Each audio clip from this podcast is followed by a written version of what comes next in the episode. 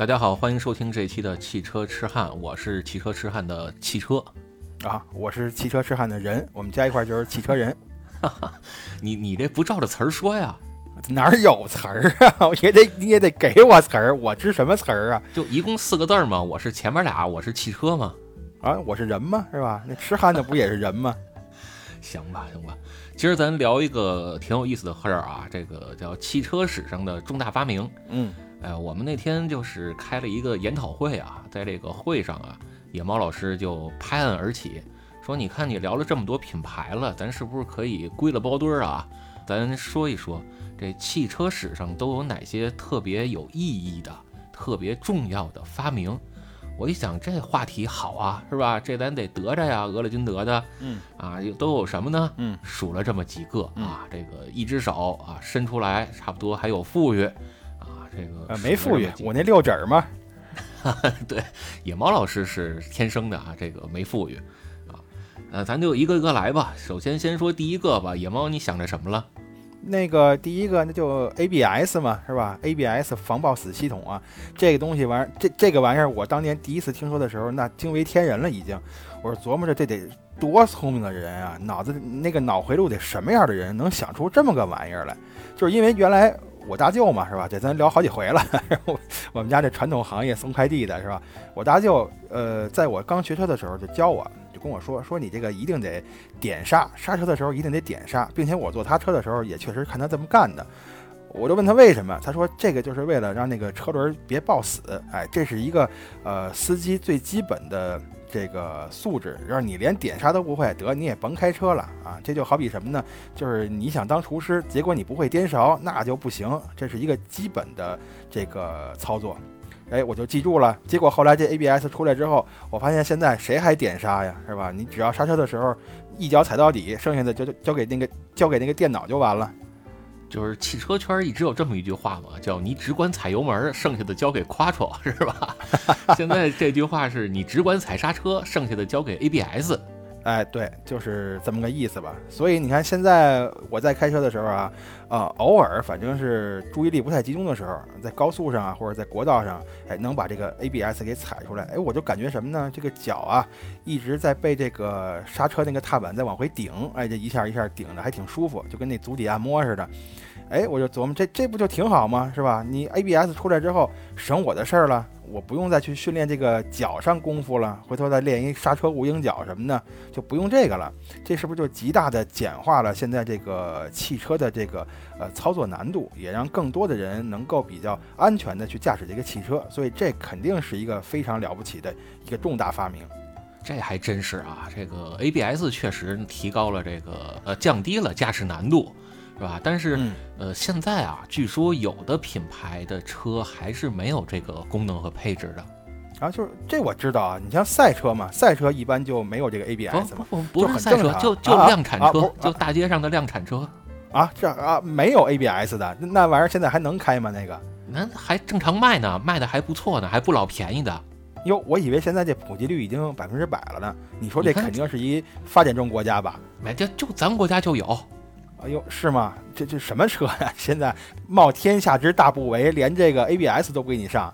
就这个这个叫什么？咱群里那巴顿老师，他那车就没 ABS 啊，是什么车呀？你赶紧说出来，让我们给避避雷。他那凯迪拉克啊，凯迪拉克会没有 ABS？你瞅瞅，你瞅他让人给坑了吧？这个人凯迪拉克外号叫什么？人外号叫玉皇大帝是吧？他要有 ABS，他还他还玉皇大帝个什么劲呢？哦，那还真还真有这样的车呀。那这车平时开的时候可得加点小心啊。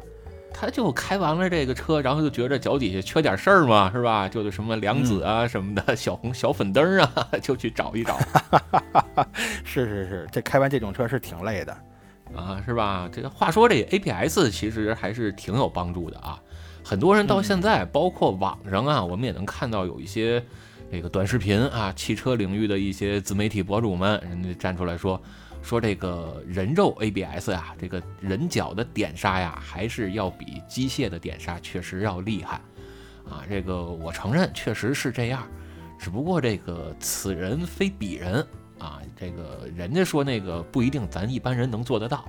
你像刚才野猫老师也说，一些赛车领域啊，它不用 ABS 是为了找到这个刹车抱死的临界点。嗯，哎，在这临界点上，这个叫什么滑移率啊，是吧？人家讲究这轮胎的嗯滑移率，你把这个控制好了，刹车效率啊，什么拐弯的这个速度啊，抓地力啊，什么横向 G 值啊，给你玩的明明白白的。但咱一般人啊，说实话还是做不到。哎，咱也没有那个腿力，是吧？他那个确实对于腿部肌肉的要求能力还是比较强的。嗯，这个是没错，而且是需要长时间的专业的训练，而且你对你这个车得非常的了解才行的。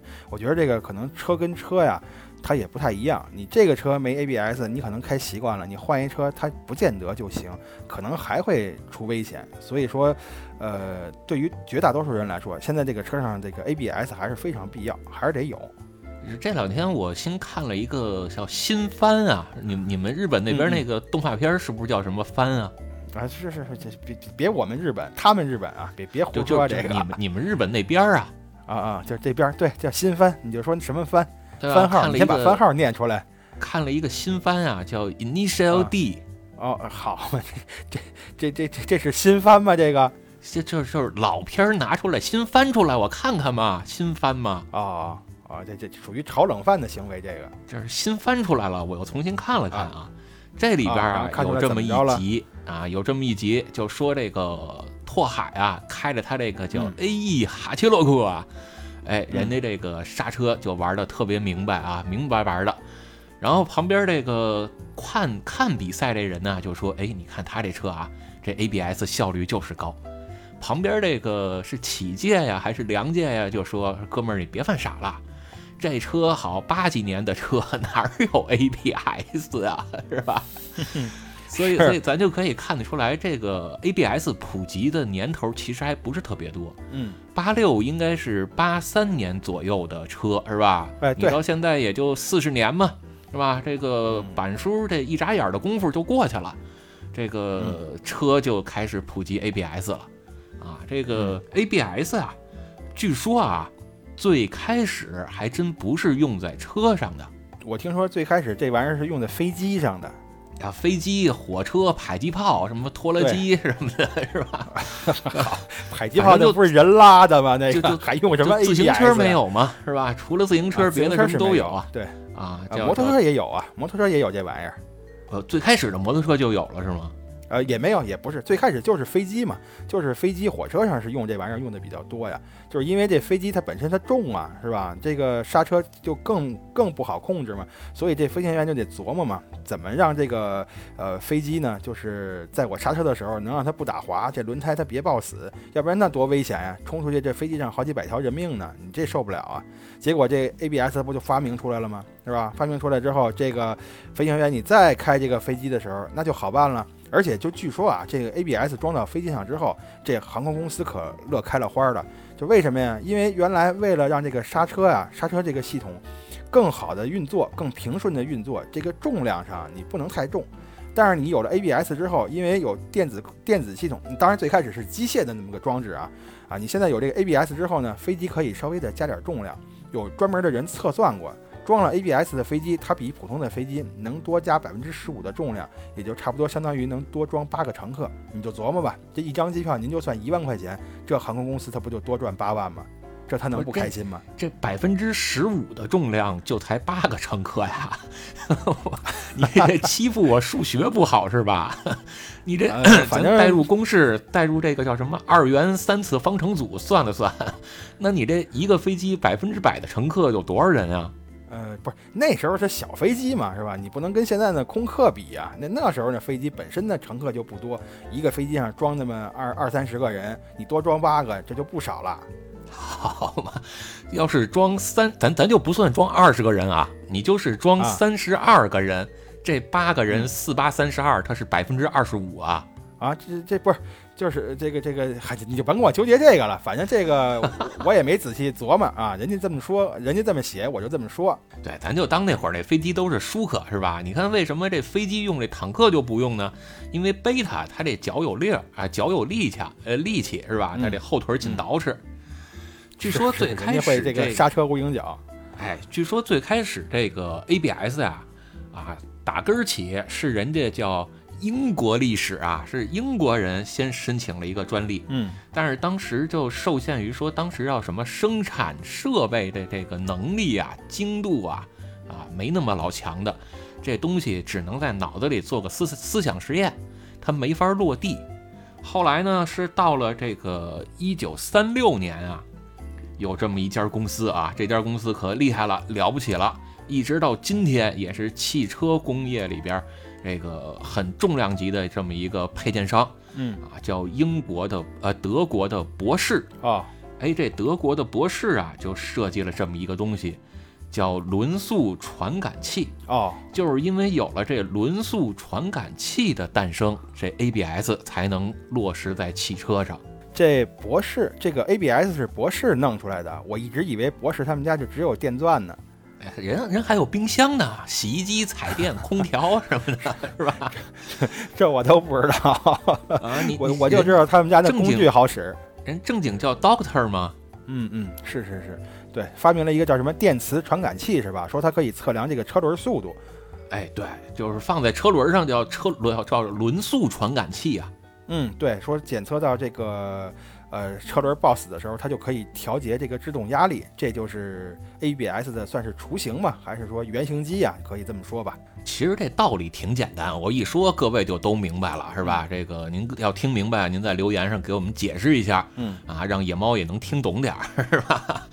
就是你你琢磨啊，比如说这车它自己能测算它现在的时速是多少啊？这仪表盘上不也有这个车的速度这个速度表吗？嗯嗯，是吧？这速度表一看，我现在哎是六十六十公里的时速，那这换算成轮子，它得转多少圈啊？这嗯一分钟一秒钟是吧？揉揉得转啊。那它这么拿轮速传感器这么一测，哎，我怎么现在不转了呢？这两边可就打了架了，天平两边就不平衡了。嗯那这作为天秤座的这博士就看不过去了呀，他就说：“那咱不行啊，咱得让轮子重新转起来。怎么转呢？那咱就得从根儿上算，看看是为什么轮胎不转啊。然后给各个器官啊，五脏六腑啊，就发了指令了。这五脏六腑往上一反应，说我们这儿没问题，心脏好好的。那边儿这告诉说我脚底下磨穿了啊，所以我这儿不转了。为什么磨穿了呢？是说我这刹车呀给的太大了。那行，咱找着病根儿了，是吧？咱得从这病根儿上叫药到病除啊，咱就让这刹车别给那么大的压力，哎，让它减轻一下这刹车泵的压力，这样呢，松开一点刹车，那这轮儿不就能重新转了吗？就这么回事儿。嗨，你刚才一说脚底下磨穿，我以为你把车门打开用脚刹呢，用脚踩着那轮胎刹车呢。我我脑子得有多缺？不过还真是，就是上礼拜我又重新去医院做复检嘛，嗯嗯，是吧？重重新去检查了一下，啊，拍了个核磁啊，照了个 CT 五的，反正这个报告上写的确实有有点水平啊，这个一般人看的是挺吓人。啊，怎么着？说你脑子缺东西了？呃，倒不光是缺是吧？反正这个拍片子呀，这片子报告上写了这么几项啊，有一项叫什么大脑积水，还有一项叫小脑萎缩，是吧？好嘛，这人生两大难病是全让你赶上了。啊，对我这都是男的，你那是赶上女病了是吧？啊，是我这一星期，呃，十天是吧？这出门不是有个这个日本妹子陪着吗？我这全是女的啊，没男的，男的谁要啊？是你这这一个月是有这么几天吧？哎，对，就快活这么几天，你还不让我过了这瘾啊？哎然后这个 ABS 呀、这个大家都能明白是吧？但是你说 ABS 是，呃，刚才野猫也说这 ABS 是赛车上不用，对，赛车上反正，呃，我是没听说哪个赛车用的，因为你赛车比的就是一个是车是吧？车的科技含量，车的这个制造水平，再一个就是车手的水平嘛。所以赛车上很多我们呃平常这个民用车上用的一些就是能够辅助驾驶的，保让这个车保证平稳的这些电子系统，它都是没有的。考验的就是你赛车这个驾驶员的水平啊。所以你都有了之后，那这个都是交给电子了，这是电脑水平，那个跟车手就没什么关系了。你就对比这个 Siri 嘛，是吧？看看你那 Siri 好使还是我这 Siri 好使？啊、行吧，估计我这好使，你你那不是十吗？我这十一呀，是吧？我这可能稍微好使一点儿。我这还有 iPhone 六呢。行吧，iPhone 六我那儿还有一个。话说这个叫 ABS 啊，还真不是说所有赛车都有，或者说都没有啊。咱就说一个这个小不溜的吧，就没那么出名的这么一项赛事啊，叫 F 一，是吧？听听着不耳熟吧？这听着不怎么耳熟，嗯，反正前一段时间咱好像是聊过一回，是吧？这 F 一据说啊，曾经有一段时间啊，就普及了这么一个 ABS，然后后来呢，啊，大家用的也都不错啊，都觉得这个挺好啊，反反响是真不错。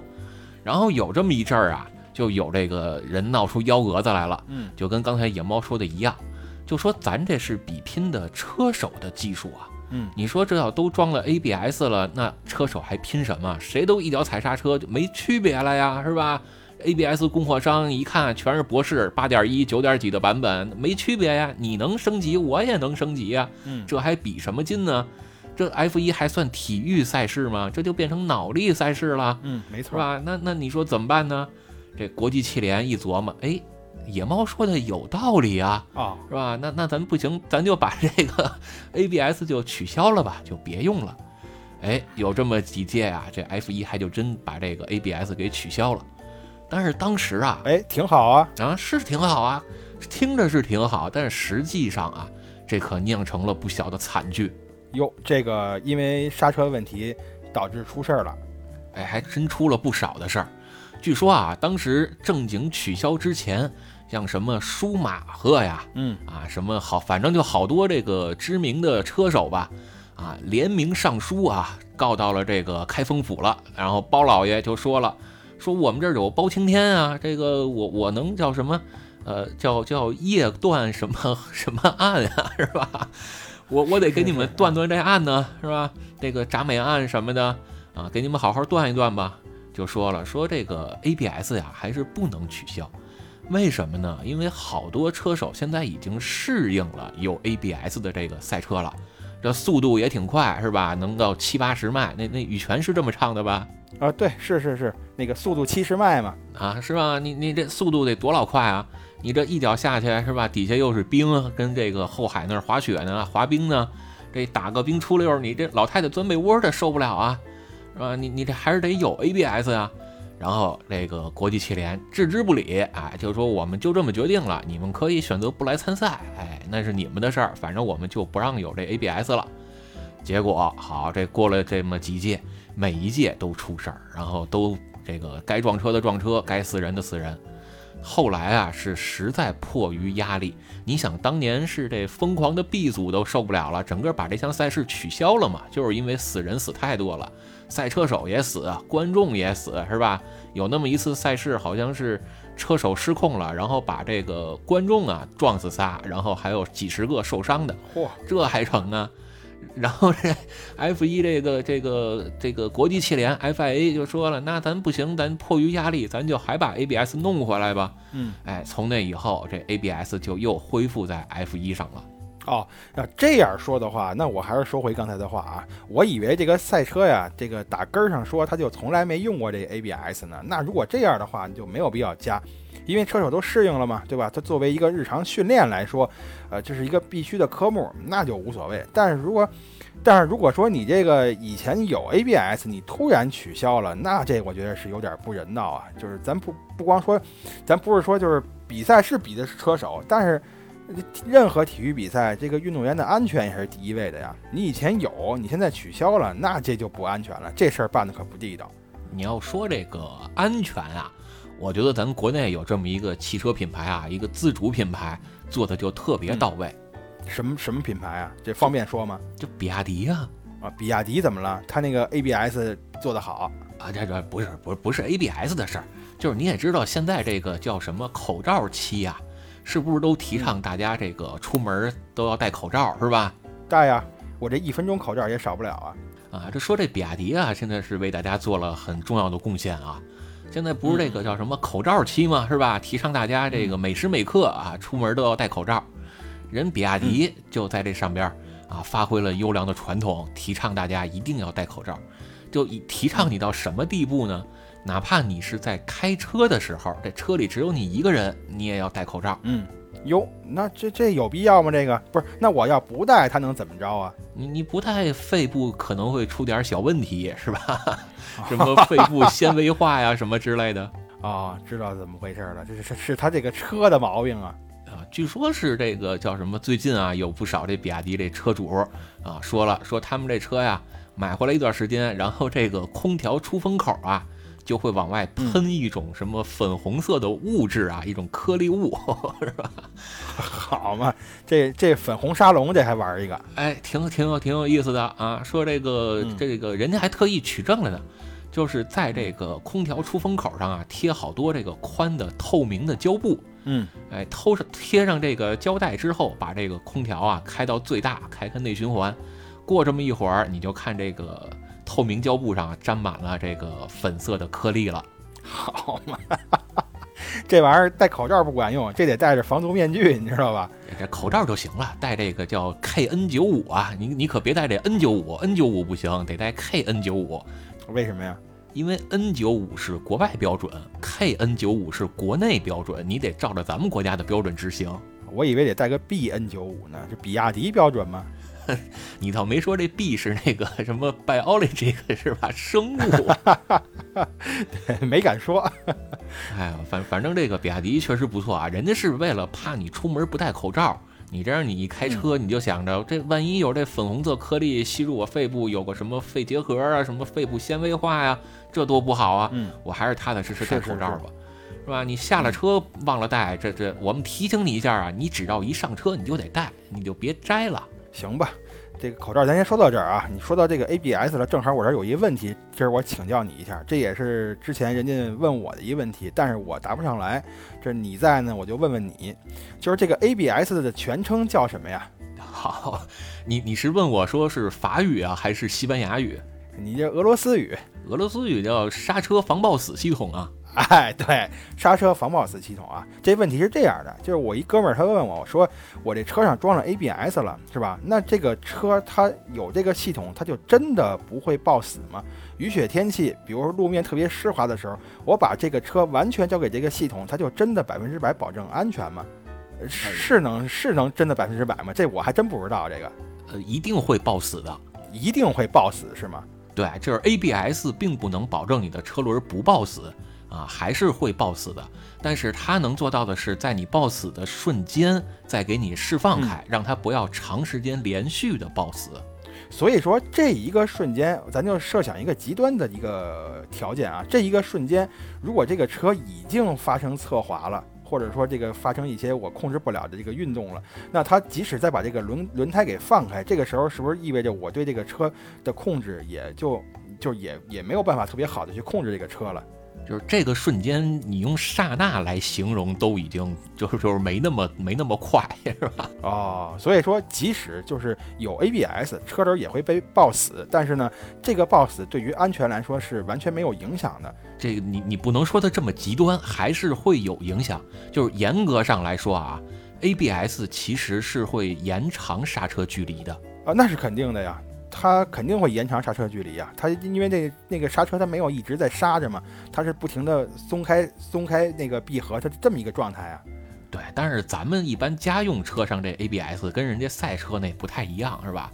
人家那可调的状态会特别强，比如我可以把 ABS 调到几档啊，让这个刹车是更容易抱死啊，还是说让它几乎绝对不要抱死，那都是可以调的。哦，这一般民用车好像还真没有哎，我这没听说谁买了车回家先调这 ABS 的，你也调不了，没这个没这个工具嘛。啊，是人家正经玩赛车的，这一套 ABS 就够咱买套房了。这赛车一般人还真是玩不起，我还琢磨着回国找你玩赛车去呢。呃，咱玩赛车游戏还玩得起，是吧？嗯 嗯嗯。啊，大不了玩玩模拟器嘛，啊，上朋友的店里边咱玩玩模拟器啊，一小时多少钱？这咱玩得起。啊，正经玩赛车咱是玩不起了。所以这个稍微总结一下，就是对于刹车来说比较好的，就是第一首选就是，如果你掌握了这个人肉刹车啊，就这个临界点刹车啊是最好的。然后其次是 ABS，如果你 ABS 也没有，那你也不会，那你就适当点刹，这个也好，就总比你这个没 ABS 还一脚踩到底的要要安全的多，是这意思吧？呃，就是现在几乎大家能在路上跑的车就都有 ABS 了，啊？你像什么八六啊，巴顿老师那车。巴顿老师那车就没有吗？呃，他那是在东北没有，是吧？东北这个文化比较昌盛啊，比比较发达啊，别的地方还行啊。他一进一一过了山海关，这 ABS 就屏蔽了。哦，你“昌盛”这两个字用的非常好，是吧？很很繁荣嘛。对对，那边星星之火都燎了圆了，都燎了屁股了啊。那行了，你到到此为止啊！你你再说咱这好，又又让人打上一标签“地域歧视”，你这受不了这个。哎，这这跟你聊天每回都是在这悬崖边上，是吧？我是说话叫信马由缰，然后野猫老师就是这个凉活的，他得给我勒着缰绳啊。对，勒着缰绳，对，说的太好了啊！你就负责看着我这个缸嘛。行，这 ABS 说完了，咱下一个。行，然后这是 ABS 是吧？这个在 ABS 的基础上啊，有这个科学家啊，人家就拿出勺来了。拿出勺来干嘛呀？拿出勺打开是怎么打打开天灵盖嘛，是吧？然后呢，怎么着了？就把这勺扔在脑子里，然后跟那儿搅吧搅吧，这叫绞尽脑汁啊，这成语啊啊！好嘛，我这脑子里现在出现的画面是我早上起来吃那豆腐脑。好。对，那上回我看一个那个视频采访这个德云社的成员啊，是周九良吧？是周先生还是谁？啊，就问他说：“你吃这豆腐脑，你是吃这个甜的，是是加糖啊，还是吃加盐啊？” 然后这个周九良说：“我吃那放卤。”对呀，我这也琢磨呢，谁加盐呀？那不放卤吗？那个 是不不是有人传说嘛？说南方的豆腐脑是糖是甜的。北方这豆腐脑是甜的啊，这不是传说，这这是真事儿。南方那豆腐脑就是甜的嘛，那是是搁糖搁蜂蜜是吧？啊，搁糖，那那我琢磨那不叫豆腐脑，你再加点牛奶，那成杏仁豆腐了那个。哎 呀，这个叫什么宫廷奶酪双皮奶？哎，对啊，这北方这个，这北京这个，这才叫正经豆腐脑呢，你就得加卤，那才好吃好吃呢。哎，是最次您搁点韭菜花，还是咸的，是吧？对，搁点韭菜花、辣椒油什么的。哎，咱咱咱别说，咱就别说豆腐脑了，你就说这个专家在脑袋里边绞尽脑汁，然后他怎么着了？绞尽脑汁啊，然后呢，他就琢磨出这么一东西来，说咱这个光控制前轮刹车不成啊？嗯，咱是不是还得还得看看有没有别的情况会导致这个车轮打滑呀、失控的状态？嗯，哎，他们就发明啊，他们就发现啊，说这个不光刹车的时候。这个车轮啊，在你急加速的时候也会容易打滑、空转，也会容易带来失控的现象。嗯，就是这个驱动轮嘛，驱动轮打滑嘛。哎，这这怎么办呢？那咱也得给它治一治啊，是吧？这个叫荣昌钢泰贴肚脐治野猫吗？哈哈，这有必要治吗？我看好多人还特别享受这个过程啊，就愿意在这个起步之前烧烧那个烧烧这个轮胎，是吧？让这个驱动轮打打滑，这这多帅啊！这个事儿。呃，是你这个寒衣节用得上，是。不过要是在行驶过程中啊，你突然这个出现这个问题，确实是啊，对这个车的安全，它它是有影响的。那咱之前不是聊过吗？这抓地力是一切操控的基础啊。你这个驱动轮打滑，说明它这个抓地力也没了嘛？那这肯定是不安全呀，是吧？你看这人走路是两只脚，这猫走路它也是四只脚，它也不能变出第五只来啊。当然，日本的不一定有。有，还有那尾巴呢，那尾巴也得控制。据说日本好像有这个五条腿的猫啊，啊是吗？呃，我回头录完节目我看看我我几条腿儿，就福岛那边的吗？啊，行了，别提这个了。你你这个这回是你在悬崖边上晃悠呢，跟跟我可没关系，是吧？说他们那儿好像有什么什么基因啊，什么什么被篡改了，被什么核辐射呀，还是什么呀？呃，行行行行行，好，我这是玩命拦也没拦住你说出这仨字儿来。哎，就说这驱动轮打滑，就是野猫刚才说这个驱动轮打滑是很多人开车之前，就是车还停在这儿的时候，我通过这个让驱动轮打滑的方式，什么冒冒烟儿啊，是吧？给它烧一烧轮胎啊，啊，这个方式，一方面可以耍耍帅，冒出那么多白烟来；另外一方面呢，对于我车辆的这个操控性能啊，对于车辆的提速啊、刹车呀，也确实有好处。啊，就是能让它这个温度快点提高嘛，是不是这意思？哎，能让这轮胎的胎温提高啊，提高起来，这个抓地力就会更强了。嗯嗯啊，但是呢，你你说咱平时开车是吧，也没那么讲究。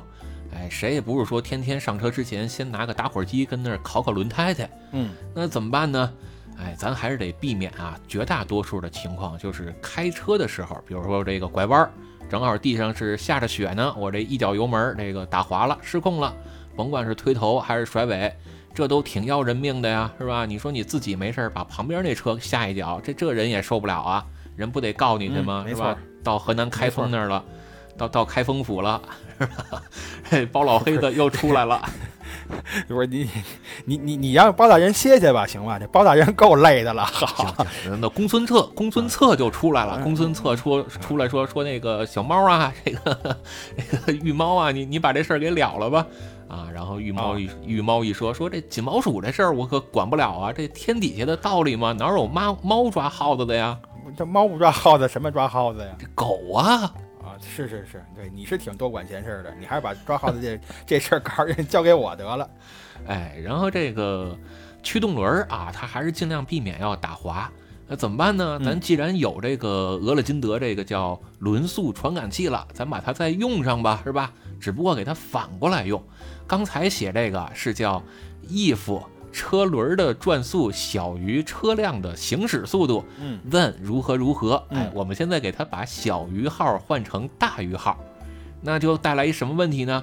就是如果我这车行驶的速度啊是六十，但是我车轮跟那儿干转啊，车轮的速度算下来已经是超过六十了，那就意味着我车轮现在是已经失控打滑了。嗯这时候我就要控制车轮的速度，让它别转那么快。嗯，那在这个普天发一个号召吧，是吧？我们这通缉令又下来了，看看到底是谁跟这儿玩了命的闹幺蛾子，让这车轮这么疯狂的转呢？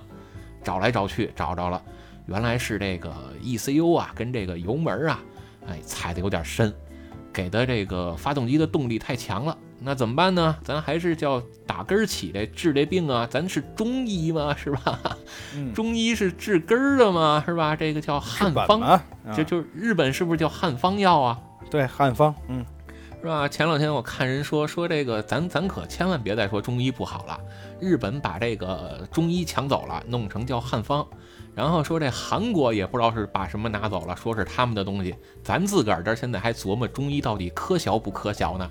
你说好东西都让人家拿走了，你这还跟这儿这这叫什么摘歪着呢？是吧？就就别想那个了。呃，是是，我这就琢磨，你这晚上是吃的什么东西了？你这你你是你吃了海鲜了吗？是怎么着？怎么你这今儿这嘴这么宽呢？是啊，今儿吃的是扁担。哦，行行行，反正是挺宽的。咱接着，咱咱咱能咱能先把这个驱动轮这事儿说完了，你再说韩国、日本吗？哎，是是，赶紧赶紧啊！书归正传啊，闲言少叙。刚才那是是段您就当没听着啊。我们接着往后说，好吧？哎，这个说这个吃完了宽扁的面呀，这个裤腰带宽的呀，然后它这驱动轮儿，哎，就给它控制，让它别打滑。怎么办呢？嗯就是一发现这个车轮的转速超过了我们这个车速应当适配的车轮转速之后，你听我这绕口令是吧？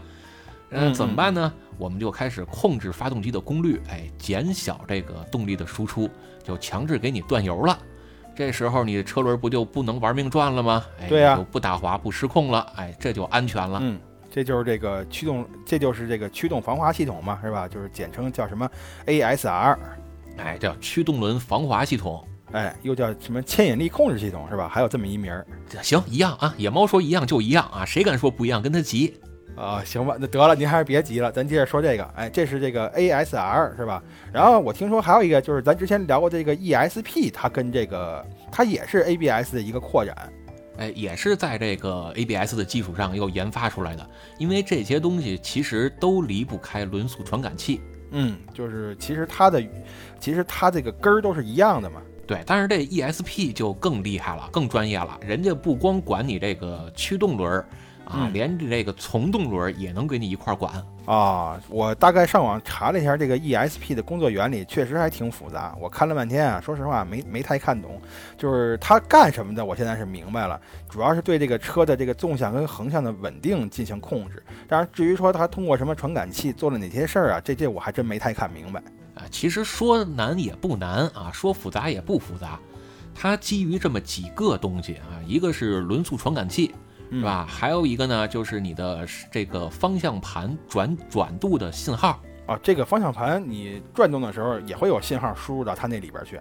啊，你肯定得告诉他呀，是吧？要不然你怎么知道我现在这个车身的姿态是什么样呢？我是在拐弯啊，还是在直行啊？啊，怪不得呢！你开车的时候，我看你拐弯的时候老得喊一句“拐弯了啊”，原来是这这意思，你得告诉他一下。对我，我家里还得喊一句呢，后边有大座 是吧？三块一位。是这不，这是我喊，这我我卖票，这这这事儿我喊这个。对这个啊，通过这些数据吧，反正林林总总汇到一块儿啊，这个电脑就知道了啊，说我们现在这个车啊，现在正在左转弯。那左转弯，咱之前聊过差速器是吧？这个就跟这个叫什么排兵布阵一样啊，跟走方阵是一样的。走方阵，这左侧的人走的步数是少的，右侧的人他就得多走几步。你放在车轮上也一样啊。那左侧这俩轮它转的就慢，右侧俩轮呢转的就快。这时候如果当他发现，哎，现在我是左转弯，那为什么这个左侧的车轮它转的反而更多呢？那是不是就出问题了呢？嗯，可能就打滑了呗。哎，那怎么办呢？我们是不是就得该切断动力，切断动力，该控制刹车，控制刹车了？嗯，就是，所以它就会根据你现在车的这个运行状态，然后通过这个电子的方，这电子这方面的运算，给你一个最合理的解决方案，让你的车回归到一个他认为正常的这么一个状态之下。哎，比如说你你看见这个叫什么左转弯啊，是吧？我在不同时速下。然后我拐的弯的角度也不一样，你你说我是一个特别慢的这么一个弧度的拐弯，还是我是一个叫急转弯啊？这个一百八十度挑头的一个弯啊，叫胳膊肘弯、发卡弯是吧？嗯，你们你们那个那个叫什么？西班牙语叫什么叫 hairpin 是吧？啊，这不不你就甭管叫什么了，是吧？啊，这个反正不同角度的弯吧，它都能给你测算出来，就是基于你方向盘的转的转向的角度了。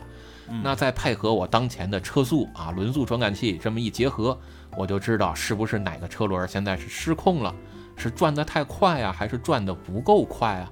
转得快我就切断动力，转得慢呢，那我就适当的松开刹车，啊，四个车轮都可以分别单独的独立控制，这就是 ESP 干的事儿。所以，如果说现在我开一个普通的民用车，带这个 ESP 系统的啊，就是如果它有这个开关，如果我想把这个车完全掌控在自己手里，我就可以把它给关上，就不用这个电子辅助我，我全靠自己的感觉去操控这个车。对你在这个叫冰雪路面呀，然后你跑山的时候，你就可以把它彻底关闭嘛。我觉得你教我这是作死之道啊！你猫有九条命，我这九十条命我也不够使的。不是你，你可以续命啊，上上下下左右左右 B A B A 嘛。你你这方向盘就就前后左右嘛，然后你脚底下刹车油门，你你不是自动挡吗？你刹车油门就 A B A B 吗？啊，对对对对，行，我下回我试试啊，我看看我脑袋底上这长不长命。哎，对你你可以琢磨琢磨。但是说实话，我开车基本上就是甭管是什么时候，我开车啊，第一时间都先把 E S P 彻底关了。就是我原来是真的试过 E S P，有时候反而会帮倒忙。这种情况是也是也算是比较极端的情况吧，就是正常普通人用车的时候啊，微乎其微是吗？啊，对，因为正常人普通用车的话，呃，可能也不会有一些特别激烈的驾驶啊，也不会遇到一些那个极端情况，就是 ESP 对于他们来说应该就足够用了。哦，对我我开车也很温柔啊，是吧？你像我在路上大马路上开车，从不超速，从不违章。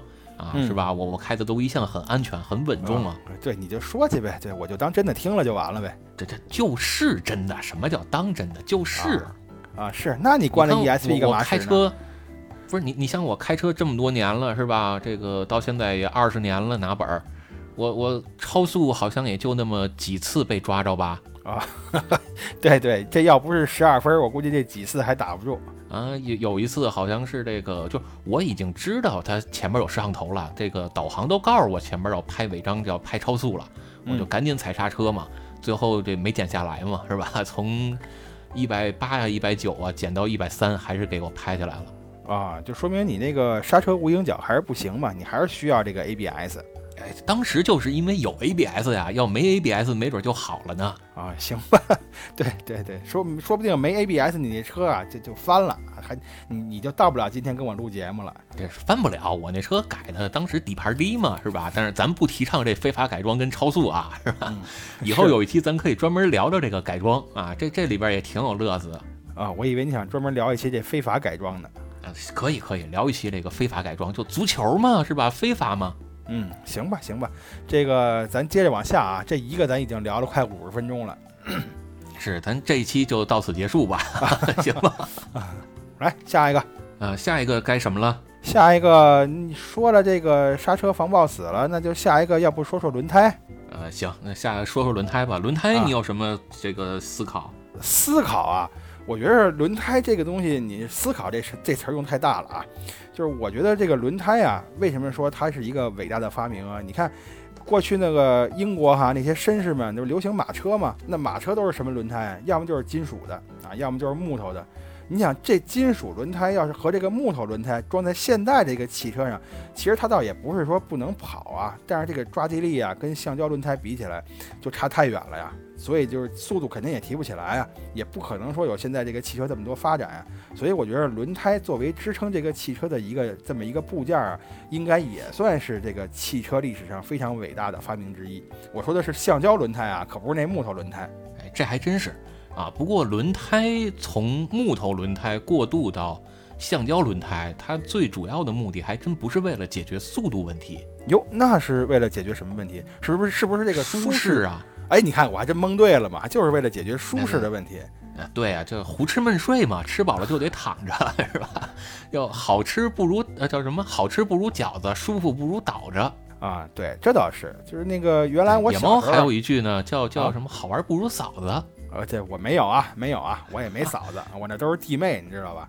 哎，那你这不合辙呀？啊，那合不合辙我管那个呢？这你为了合辙，你先弄一个，还是跟这个叫谁板叔跟他商量商量？啊，行吧，那天板叔还说呢，要不谈个恋爱算了。板叔那不有欧巴桑吗？现成的呀。哎，行行行，咱说回这轮胎啊，哎，这这说回来啊，说这轮胎，那轮胎从这个叫木头轮胎啊，过渡到橡胶轮胎，其实主要是因为，呃，野猫老师还真猜对了，主要是因为这个舒适性的问题。其实一开始这轮胎啊，最早最早咱打根儿起啊，从轩辕那会儿算，这轮胎它就不是橡胶的，这那时候哪儿有橡胶啊？关键是哎也有有那时候已经有橡胶了。啊，那时候就有橡胶了。那那好，那不不用橡胶当不用橡胶当轮胎，这些贵族们可是可是受了罪了。就是只要是那时候橡胶太滑嘛，是吧？黄色儿的，外边有层皮儿。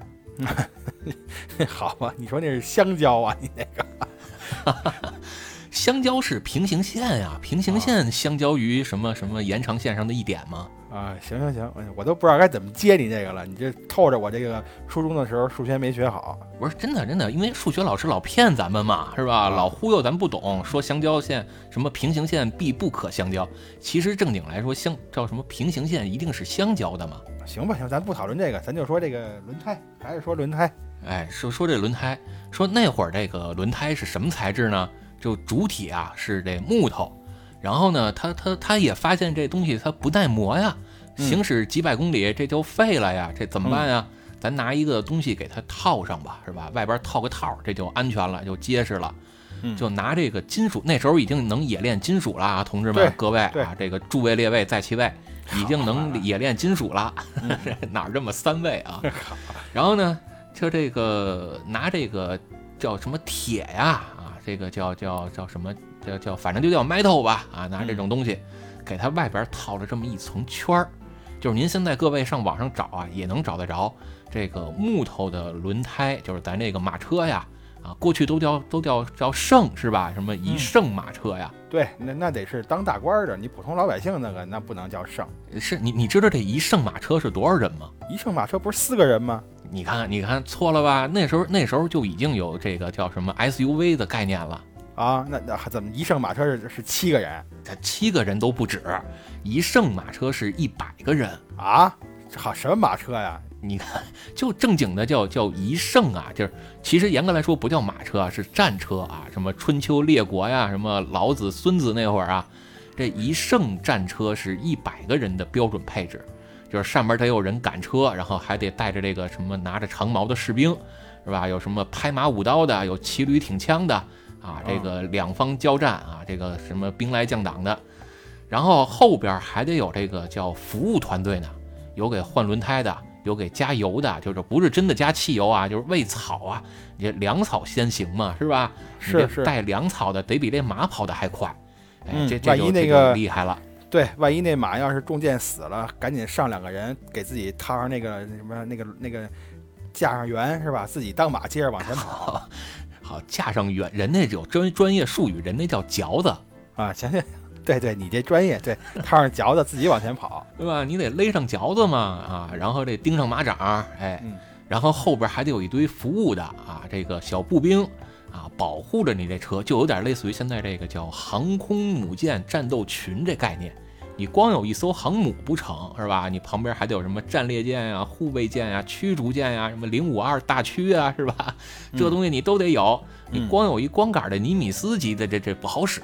嗯，那是那是肯定的，是吧？然后你你这个你什么什么叫什么满丸啊，这什么这个丸那个丸啊，什么章鱼小丸啊，哪怕你是大阪的，它都不成，都得丸，章鱼小丸子，前两天刚吃了一顿对吧？大阪不就这个吗？叫章鱼烧啊，章鱼烧，对，是吧？然后就就说这这扯远了啊，你这个给我给我勒着点嚼子啊，然后就说这个，呃，说说到哪儿了？我知你说到哪儿了，我这琢磨着章鱼小丸子了已经，哎，章鱼小丸子上边得撒一层这个叫什么叫煎鱼的这个叫木鱼花儿是吧？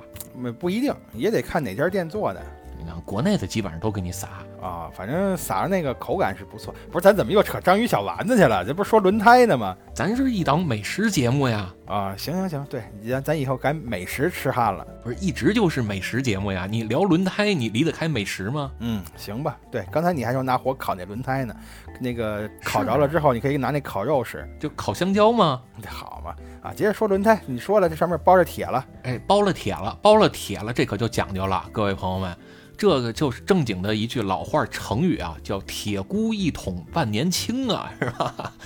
你你这这这多老厉害的，这这可厉害了！这皇上一看，哎，你你这可以啊，咱就这么干吧。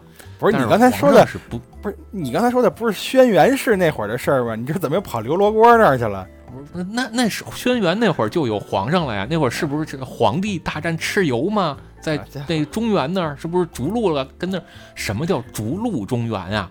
就是在中间那块大荒原上，前边有一头鹿跟那儿跑，后边士兵跟那拿着弓箭要射它。那那士兵跑得慢啊，他是不是就得坐车跑得快啊？坐在车上，然后这车一颠一颠的，他那弓箭瞄不准，那瞄不准就射不着啊。然后轩辕皇帝就跟那儿着急啊，这不就皇帝的就就不高兴吗？皇帝说：“你这车怎么这么颠呢？你不能改进一下吗？嗯扔改装厂琢磨琢磨去。”嗯，然后就拖改装厂那儿了。改装厂一看说：“咱这不能非法改装啊！现在国家这个改装的要求是什么？是不是这轮胎上面这个数据你必须得一致啊？你原来是什么二二五四五幺七，你改完还得这规矩是吧？还得是这标准。那咱就这么改吧。啊，改完了尺寸一模一样，但是咱换了材质了。哎，嗯咱怎么换材质呢？最开始啊，这是一帮英国人，哎，英国有这么一人叫萝卜啊，嗯叫萝卜头儿啊，萝卜头儿的汤姆逊就说了，说我们可以利用啊这个空气压缩的原理，嗯空气一压缩，它就还得恢复，是吧？压缩恢复，压缩恢复，哎，这压就这么出来了，就有弹性了。不是你怎么还带骂街的呀？就是这它这压缩跟恢复这个过程嘛，是吧？啊你现在啊避震器这弹簧，这不也是这道理吗？是吧？嗯包括对对对，现在车上用这个叫空气悬挂呀，它不也是这个吗？里边给你嗯装一小气球、啊，是吧？你后边给你系一绳儿，杵根棍儿，你就举着出去玩去吧，逛花灯你都用得着。行吧行吧，嗯，你就继续吧。我这他妈已经听迷糊了都。你要你要能听得懂就怪了，我跟嗯你说。我我我听懂了，听懂了，就是汽车上现在都带一小气球嘛，这事儿我听懂了。啊，就说说那我们这个用空气当这个减震性能，这多好啊，是吧？这是最开始啊，这一九叫一八一八四五年啊，就这英国人罗伯头抵消罗伯特抵消杰比沙，人家就玩出这么一套来了、啊。这是九七年啊出的 KOF 系列里边的，嗯然后那边这板崎良说你这不行啊，板崎良说了，说我这个叫什么叫这个，呃，板崎良那叫什么来着？龙虎之拳，哎，对，板崎良说说我这可以龙虎之拳啊，龙虎之拳一下就给你这个气球就打爆炸了呀，是吧？然后这个板崎良就胜利了。板崎良胜利之后啊，又有一哥们儿啊，过了没几年啊，这个一八八八年啊，有这么一个人叫约翰，约翰啊就站出来了。啊，他呢就琢磨说，我还有没有比这个小气球更好使的东西啊？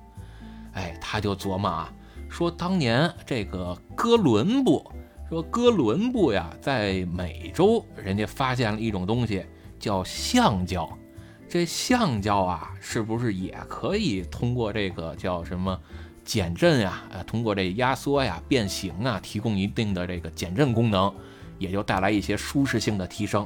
哎，这个约翰呀，就发明了这么一种轮胎，叫空心儿的橡胶轮胎。哎，这约翰，嗯，可就厉害了。你就是你你你先说，你先说这约翰怎么厉害？你说完我再给你补充。哎，这约翰可就厉害了。为什么说厉害呢？因为这哥们儿啊，就用这个叫空心儿的橡胶轮胎，哎，这么这么一个产品，就开发了这么一个公司。这公司到今天也是汽车轮胎界鼎鼎大名的一支好汉。嗯，就是邓禄普嘛。哎，叫邓禄普是吧？哎什么 DZ 幺零幺、幺零二系列啊，早点的什么 SP 九千、SP Max 啊，什么单导向啊、非对称啊，人家玩的都明明白白的。我是想给你补充一什么呀？就是其实其实在这个之前呀，你看你刚才不是说一八八八年嘛，是吧？这个约翰邓禄虎这个事儿，其实在他之前大约五十年的时候，有这么一个人叫这个查尔斯古德伊尔，人家就已经琢磨出这个橡胶轮胎来了。但是呢，就是橡胶这个材料都知道啊，这东西，呃，这一加热你，说这人，你说这人跟固特异没什么关系吧？哎，你还就是有关系，你听着呀，你听着呀。古德伊尔，这不就古德伊尔、固特异吗？哎，对你听着呀，就是他发现什么呢？这橡胶一热，这就容易发黏。哎，这橡胶一冷呢，那它就硬了，就不好使了。嚯，他就他就发现这个橡胶要是跟这个硫磺粉混合在一起，哎，你这一加工就能解决这个热了发黏、冷了发硬这么一个这个物理现象。哎，那不就能当轮胎了吗？是你有了硫磺，你再搁点什么焰硝、什么硝石，什么是吧？嗯，然后你再拿纸一包，往地下一摔，这不就摔泡吗？好嘛，你这造的是汽车呀，还是还是还是行走的自爆机器呀？你这个，啊，是吧？这这固特异啊，这这个哥们儿也挺厉害啊，什么 F 一之类的，呃，Ego F 一这一系列的轮胎，哎，所以就是后来那个轮胎公司嘛，就是固特异这个公司叫这个名儿，就是为了纪念古德伊尔这个人。对，这个号称是叫轮叫现今轮胎的元年，是吧？呃，对，所以你看这个这个固特异啊，这邓禄普啊，这不就都出来了吗？对，为什么说这个这年特别厉害，值得庆祝呢？值得纪念呢？啊，就是因为这人这人名儿叫好年啊，就是这年特别好，叫嗯 Good Year。Good year 嘛，对，没错儿没错儿啊哎，这就是这年就很厉害啊。然后你接着往下说吧。啊！接着我不是我说完了，我这是给你往前，我给你弄一前传呀，后边呢你还得接着往下聊啊啊，你你这是叫来一个倒笔书，啊！对呀、你这好这么重要的事儿，你这直接好都都空气空心儿的这个空气轮胎了，闹了半天这橡胶谁弄出来的？咱没说呀，这固特异咱得给它带出来呀，我这给你弄一前传嘛。行，那咱往后说啊，这个说到后边儿，这个秦叔宝啊，可就了不得了啊！秦叔宝这手捧着人头，心悲痛啊，哎，不亚如是刀扎肺腑把心捅。有道是男儿有泪不轻弹啊，真若伤心啊，不由得英雄泪珠儿倾。呃那个 你你你那嚼子呢？你那嚼子呢？我得赶紧勒着你呀！是吧？你说那一年啊，来了个叫永三郎的王八党，哎，说要访一访这名满山东的秦琼。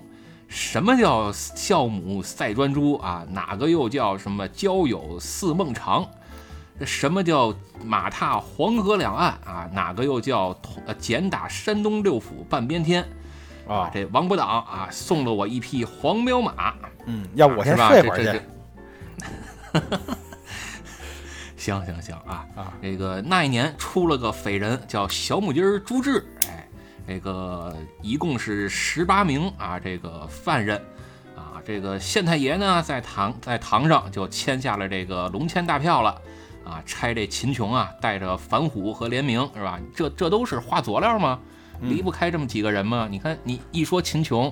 啊，这个山东好，原来不有那么一本书吗？是吧？有一本这个这个书专门写的就是这段故事吗？上学都学过，是吧？叫《山东好汉叫秦琼，秦琼他家在山东》。然后呢，这跟这轮胎有什么关系啊？山东山东的轮胎好啊，山东潍坊那儿出橡胶啊，啊，优科好马，哎，是吧？你看这个叫叫横滨嘛，哎，这这个净打岔啊！这刚才说到哪儿了？啊，说的这个什么了？这个山东净出好橡胶啊！哎，对，这个橡胶好啊，这个生育能力就强。这个 你看这个，行行行行行，好好好。这个，哎，这个刚才你说那个是哪年？是一八五零年是吗？五三年？不是。不是你都说到一八八八年了嘛？那该往后就一九零五年了啊。行，那个一八八八年啊，过了几年，过了两年之后，就到了一九零五年。嗯，哎，一九零五年啊，这个是划时代的一年，这年也特别好啊，俗称叫 Good Year，叫固特异，是吧？这个固特异呢，就就琢磨说，我们玩一个什么呢？这这不是固特异啊，这我瞎说啊。哎，这为什么说一九零五年特厉害啊？是因为这年出现了人类历史上第一对儿这个带花纹的橡胶轮胎，这花纹就可提供了野猫一开始说的这轮胎啊，什么抓地力啊，什么操控啊，包括提速刹车性能啊，就大大提供了帮助，并且在这个你你说越野的时候是吧？你没个 AT 胎。你拿着 HT 胎，你真能越野去吗？那不开玩笑吗？是吧？你还是得有花纹，花纹还得特别深啊！你到今天还得考虑什么横向花纹、纵向花纹、斜向的，甚至什么单导向、什么非对称花纹，是吧？这你都得琢磨。这打根儿啊，倒到根儿上，都是一九零五年啊，从那儿才开始有的叫带轮带花纹的轮胎。那这这是跨时代的这个发明了，已经。可是那为什么现在 F 一的轮胎上都没花纹啊？哎，这不就是你说的吗？这橡胶它遇热就能融化呀。哦，这这这个有好像有一个这叫什么专用的名词儿是吧？叫热什么胎？对对对，叫热熔胎呀。热熔胎，对对对对。对你得天天跟那铲屎去吗？好，这这跟这没关系啊。不是这正正经的嘛？正经的嘛？你得铲屎，就是你看那 F 一车队啊。就是养着那么一帮换轮胎的人，每次换轮胎都来那么十好几个、十好几位，是吧？嗯啊，你这一个轮胎就至少得有仨人，四个轮胎就十二个人啊，后边还有干别的的，是吧？就是这帮人啊，还有一项工作就是铲屎，铲屎官嘛，就这么来的吗？那铲什么呀？铲轮胎上的粘的东西，就是铲轮胎屎啊，铲屎官吗？啊，行吧，行吧，那这我没没明白怎么回事啊，你接着往下说吧。我都说晕了啊！你要你要是你要是这么聊，你今儿晚上录不完了啊！行吧行吧，就是正经来说，真的是有有铲屎官，真的要给轮胎去铲屎啊！这没没瞎说，行吧？然后刚才说到这个一九叫一九零五年了，是吧？刚才说到一九零五年了，哎，又过了这么两年，来到了一九三四年，哎，这芬兰人可了不起了啊！芬兰那边它热呀，它一热它就燥得慌啊，燥得慌怎么办呢？他就说，那咱找凉快地儿吧。哪儿凉快呢？哎，芬兰就挺凉快，是吧？芬兰的地儿叫叫什么叫温暖四四季温暖啊，叫风景如画，四季如春呢。哎，他们那儿就老下雪，下了雪扫不干净就容易结冰啊。他们也没有这个叫什么融雪剂啊，啊，这个扫雪车他也不上马路，啊，自己就各扫自家门前雪，哪管他人瓦上霜。这马路上全是冰跟雪呀，尤其一到冬天怎么办呢？这车就容易失控啊。所以你看，这芬兰的飞人为什么那么厉害呢？这帮玩拉力赛车的、玩漂移的，怎么都这么厉害呢？就是因为人那个开车环境，天天上路，你不漂移都不成。一到环岛，你就就玩定圆吧，是吧？你想好好开，开不了，就必须得漂移，就跟北海道一样，是吧？然后人芬兰呢，就说。就说那我们得想个辙呀，要不然这老出事儿，这受不了啊！这太容易撞车了。我们这不是跟马路上开车呀，我们这游乐场开碰碰车呢，这是。那怎么办呢？反正之前人也说了，说这个叫轮胎上有花纹，哎，那我们啊就在这轮胎的花纹的基础上，我们再琢磨琢磨怎么把这花纹改进一下，同时把这轮胎的配方再改进一下，让它不至于啊遇冷就那么容易变硬。这样就诞生出来了一种胎，叫雪地胎，也就叫冬季轮胎。这到现在这个用的还特别广泛呀，就日本这边，这个一到冬天，几乎全国都下雪。这全国这一下雪，那这个到冬天，好多山里边就写着了，你要是不换雪地胎，这个山你就不能进，是吧？都给你写着让你清屁嘛。屁气儿，不是清屁。对，都对，都写着屁青屁青的嘛。你这车是吧？你日本车本来就那个叫什么皮儿薄馅儿大呀，就那么轻，你压不住点呀。呃，皮皮儿薄是真的，这个馅儿大不大，你得看里边做的是谁。要做你可能就馅儿小了点儿，要做我这馅儿不小。你做横纲啊？啊，对，那对，那那也行，对，那也行。是吧？坐一个车里要坐俩横纲，这可够劲儿吧？嗯，够够劲儿的这个。是吧？这一般车里都坐不下，这怎么着也得是比亚迪的电车吧？要不然你拉不动啊！啊，没错，主要是坐不下。然后这个这不是发明了叫什么雪地胎了吗？是吧？这好东西啊，这这可就安全多了，是吧？你你说到今天啊，你这个叫什么？咱们国家什么南方地区啊？你像海南、三亚，基本上他们都不太爱用雪地胎。那不下雪呀？问题是，不是人家看不起这雪。人家先说了，你这雪有什么的？你看我开一年了，我别说开一年，我跟三亚我开了二十年车了，我用着过这个雪地胎吗？它下雪我也不打滑呀，我车技好啊。是是，这这万万一它真是下了雪了，第二天都没了，上哪儿打滑去呀？是他那雪可能就还没落在地上就已经没了，对，还没落在地上变成水了啊。结果还是下了。他们那儿，对他们那儿就开这个纯电车就挺好，是吧？这个什么不是说海南岛上以后啊，就就只能有纯电车了吗？嗯啊，人家那地儿这个也不冷，这电池也没什么问题，就就挺好，而且还这个叫环保嘛，人家橡胶用的也少，是吧？你纯电车，你这个可以把轮胎做窄点儿啊，只要比自行车宽一点儿，哎，就就行了。那你该直接换那木头轮子，那更环保。那个，你你对，你就换什么那个叫捷安特呀，是吧？以后以后那个海南岛那边这个 4S 店啊，什么补胎补胎店都没必要了，就有几个捷安特啊，什么大行、飞鸽啊，这这这就行了。行，咱接接着说这轮胎好，你这今儿的这个嘴可够碎的。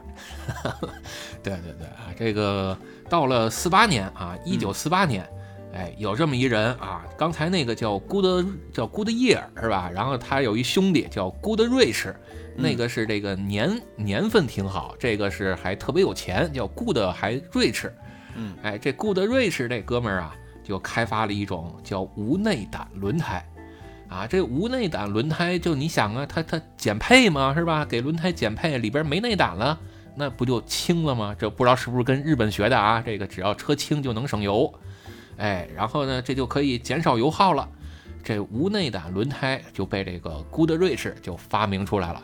话说这 Goodrich 这品牌到今天那也是有一号的。嗯，这个无内胆轮胎这个事儿还真惊着我了，因为原来我一直以为这个汽车轮胎跟自行车一样，它必须得有一内胆。就直到有一回啊，我看人家师傅把那个那个轮胎从那个轮毂上给拆下来的时候，我一看，哟。这里边怎么什么都没有啊？哎，我这当时我还问人呢，我说你这这这是这是废胎吧？师傅说对呀，是废胎呀，要不然我拆它干嘛呢？我说我不是这意思，我的意思是说您这里边怎么没有内胆呀？好，可让人师傅这这通笑话我呀，说这现现在这轮胎 哪有带内胆的呀？不都是这样的吗？哎，我说那这不对呀，那充上气儿之后这轮胎的内胆哪儿去了？那 是我这轮胎它怎么扒在那个轮毂上它不掉下来的呀？那师傅说：“你看你这就不懂了吧，是吧？你这个东西人家现在设计就是这么设计的，充上气儿之后，它那个边缘它就能卡在那个轮毂上，掉不下来。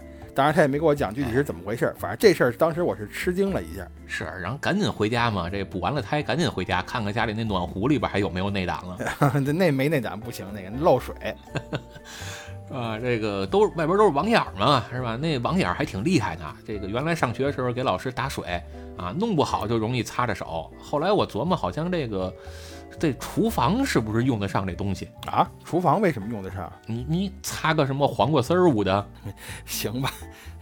这这确实用得上这个，是吧？啊，但是这得注意安全啊！这个万一弄伤了，咱可别说贴个创口贴就成，还是得上医院。啊，该打疫苗打疫苗，打破防风啊破伤风针，咱得打上是吧？你说万一得了个什么狂犬病，你一怕水，这这多要命！行行行，我是我是真没法接你这话了啊！哎呀，这个行，反正头两年我打那个叫什么狂犬疫苗啊，确实是挺贵啊，这个不老便宜的。是啊，我这个狂犬疫苗，我之前让猫咬过一回，这个打狂犬疫苗花了一千多吧？那不就是你自个儿舔了一下吗？啊，对，还对对对对，打一。后来我到日本之后，哎，这倒挺好，倒省了打狂犬疫苗了。那边都是秋田啊，不是这边他没狂犬病啊。就就没听说过狂犬疫苗，啊，那边就没有狂犬疫苗啊，就没有，就没狂犬病嘛，要疫苗干嘛使？是你你看这个医疗条件就是落后，就跟不上啊。这个叫 Goodrich，Goodrich 这家公司可厉害了，这个放在现在也是响当当有一号，是吧？呃，这我还真没听说过，这可能在你们车圈是有一号。你对于我这个普通用车的人来说啊，现在知道的就刚才咱说那几家，什么邓禄普，什么固特异，还米其林，是吧？这都有名的。优科豪马不有名吗？啊，优科豪马还行吧，但是跟刚才我说那仨比起来，总感觉它像是第二梯队的。优科豪马其实正经来说是第一梯队啊，比别的那些都强啊。行，没想到你对它这个评价还挺高，明儿我就上他们公司找他们去。是吧？你你像他们那个轮胎 AD 零八，后来的那个 AD 零八 R，这都响当当的呀。哎，这个固特异，哎，这什么固特异？这个 Goodrich 这个公司啊，野猫是因为它只开一般车，它不玩越野，所以它可能不太知道。是吧？这家公司其实就是明明就是鼎鼎大名的，叫百路驰啊，就国内翻译叫百路驰，哎，叫 B F 固德瑞士吗？叫叫百路驰吗？行行行行行，好好好，挺好挺好，是吧？你你听这音译吗？叫叫叫百个路痴吗？叫百路痴吗？嗯，行吧，就就就我就当你说的是真的吧。对对对啊，就就这么听啊，就这么听。反正我们这个就是啊，半真半假，是吧？你就当个玩笑听啊啊。那不是，那你得告诉我哪真哪假呀？好，我听了半天，我出去还跟人吹牛逼呢。到时候人告诉我吹那一半全是假的，这这你就当都是真的嘛。人家只要不不指出不指出问题来，就是真的。行行行，好，那是真的。对，百路池啊，是吧？这程咬金不是说过一句至理名言吗？叫家家饭四酒，不犯是好手。就是就是每一个东西都有问题啊，你只要别让它逮着就行了，是吧？咱这也是一样，你只要别挑出毛病来，我说的就是真的。行行行，那咱接着接着往下说，接着往下说。哎，你还记得刚才说这个百路池是哪年吧？啊，记得一九四八年吗？嘿，好记性是吧？从小就吃这个叫忘不了吧？哎呀，那叫什么什么什么 DHC 呀，什么这这反正都是鲨鱼身上那点玩意儿。DHC 是什么呀？我也不知道。反正就是鱼身上那点玩意儿嘛，哎，就就什么什么脑精灵，什么什么叫什么深海鱼油是吧？这其实都是原来的鱼肝油。哎，对，就是鱼肝油嘛，是吧？这个挺挺好，挺好啊。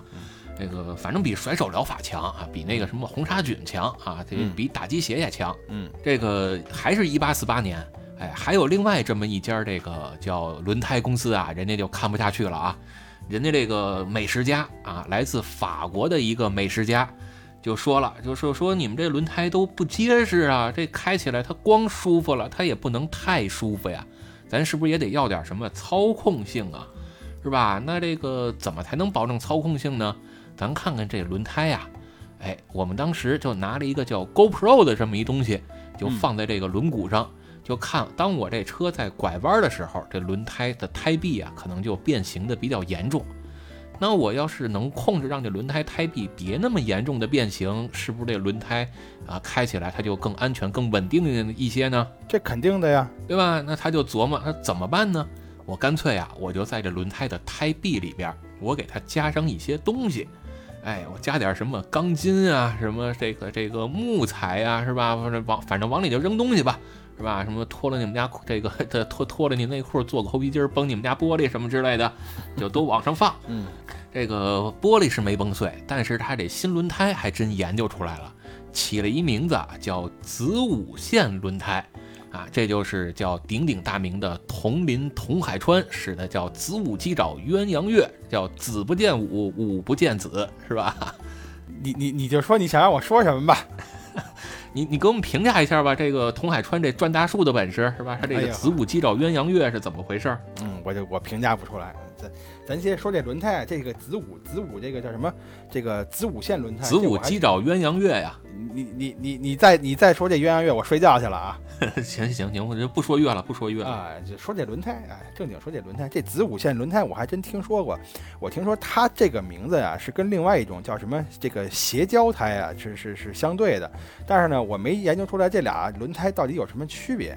哎，我主要是想听听你给我讲这个区别，这就有点太这个深入了啊！咱这节目就不聊那么硬核的东西啊。要聊的话，您要想听，您给我们留言啊。或者您进我们群，我们群里边到时候给您专门打字啊，给您科普，这都成。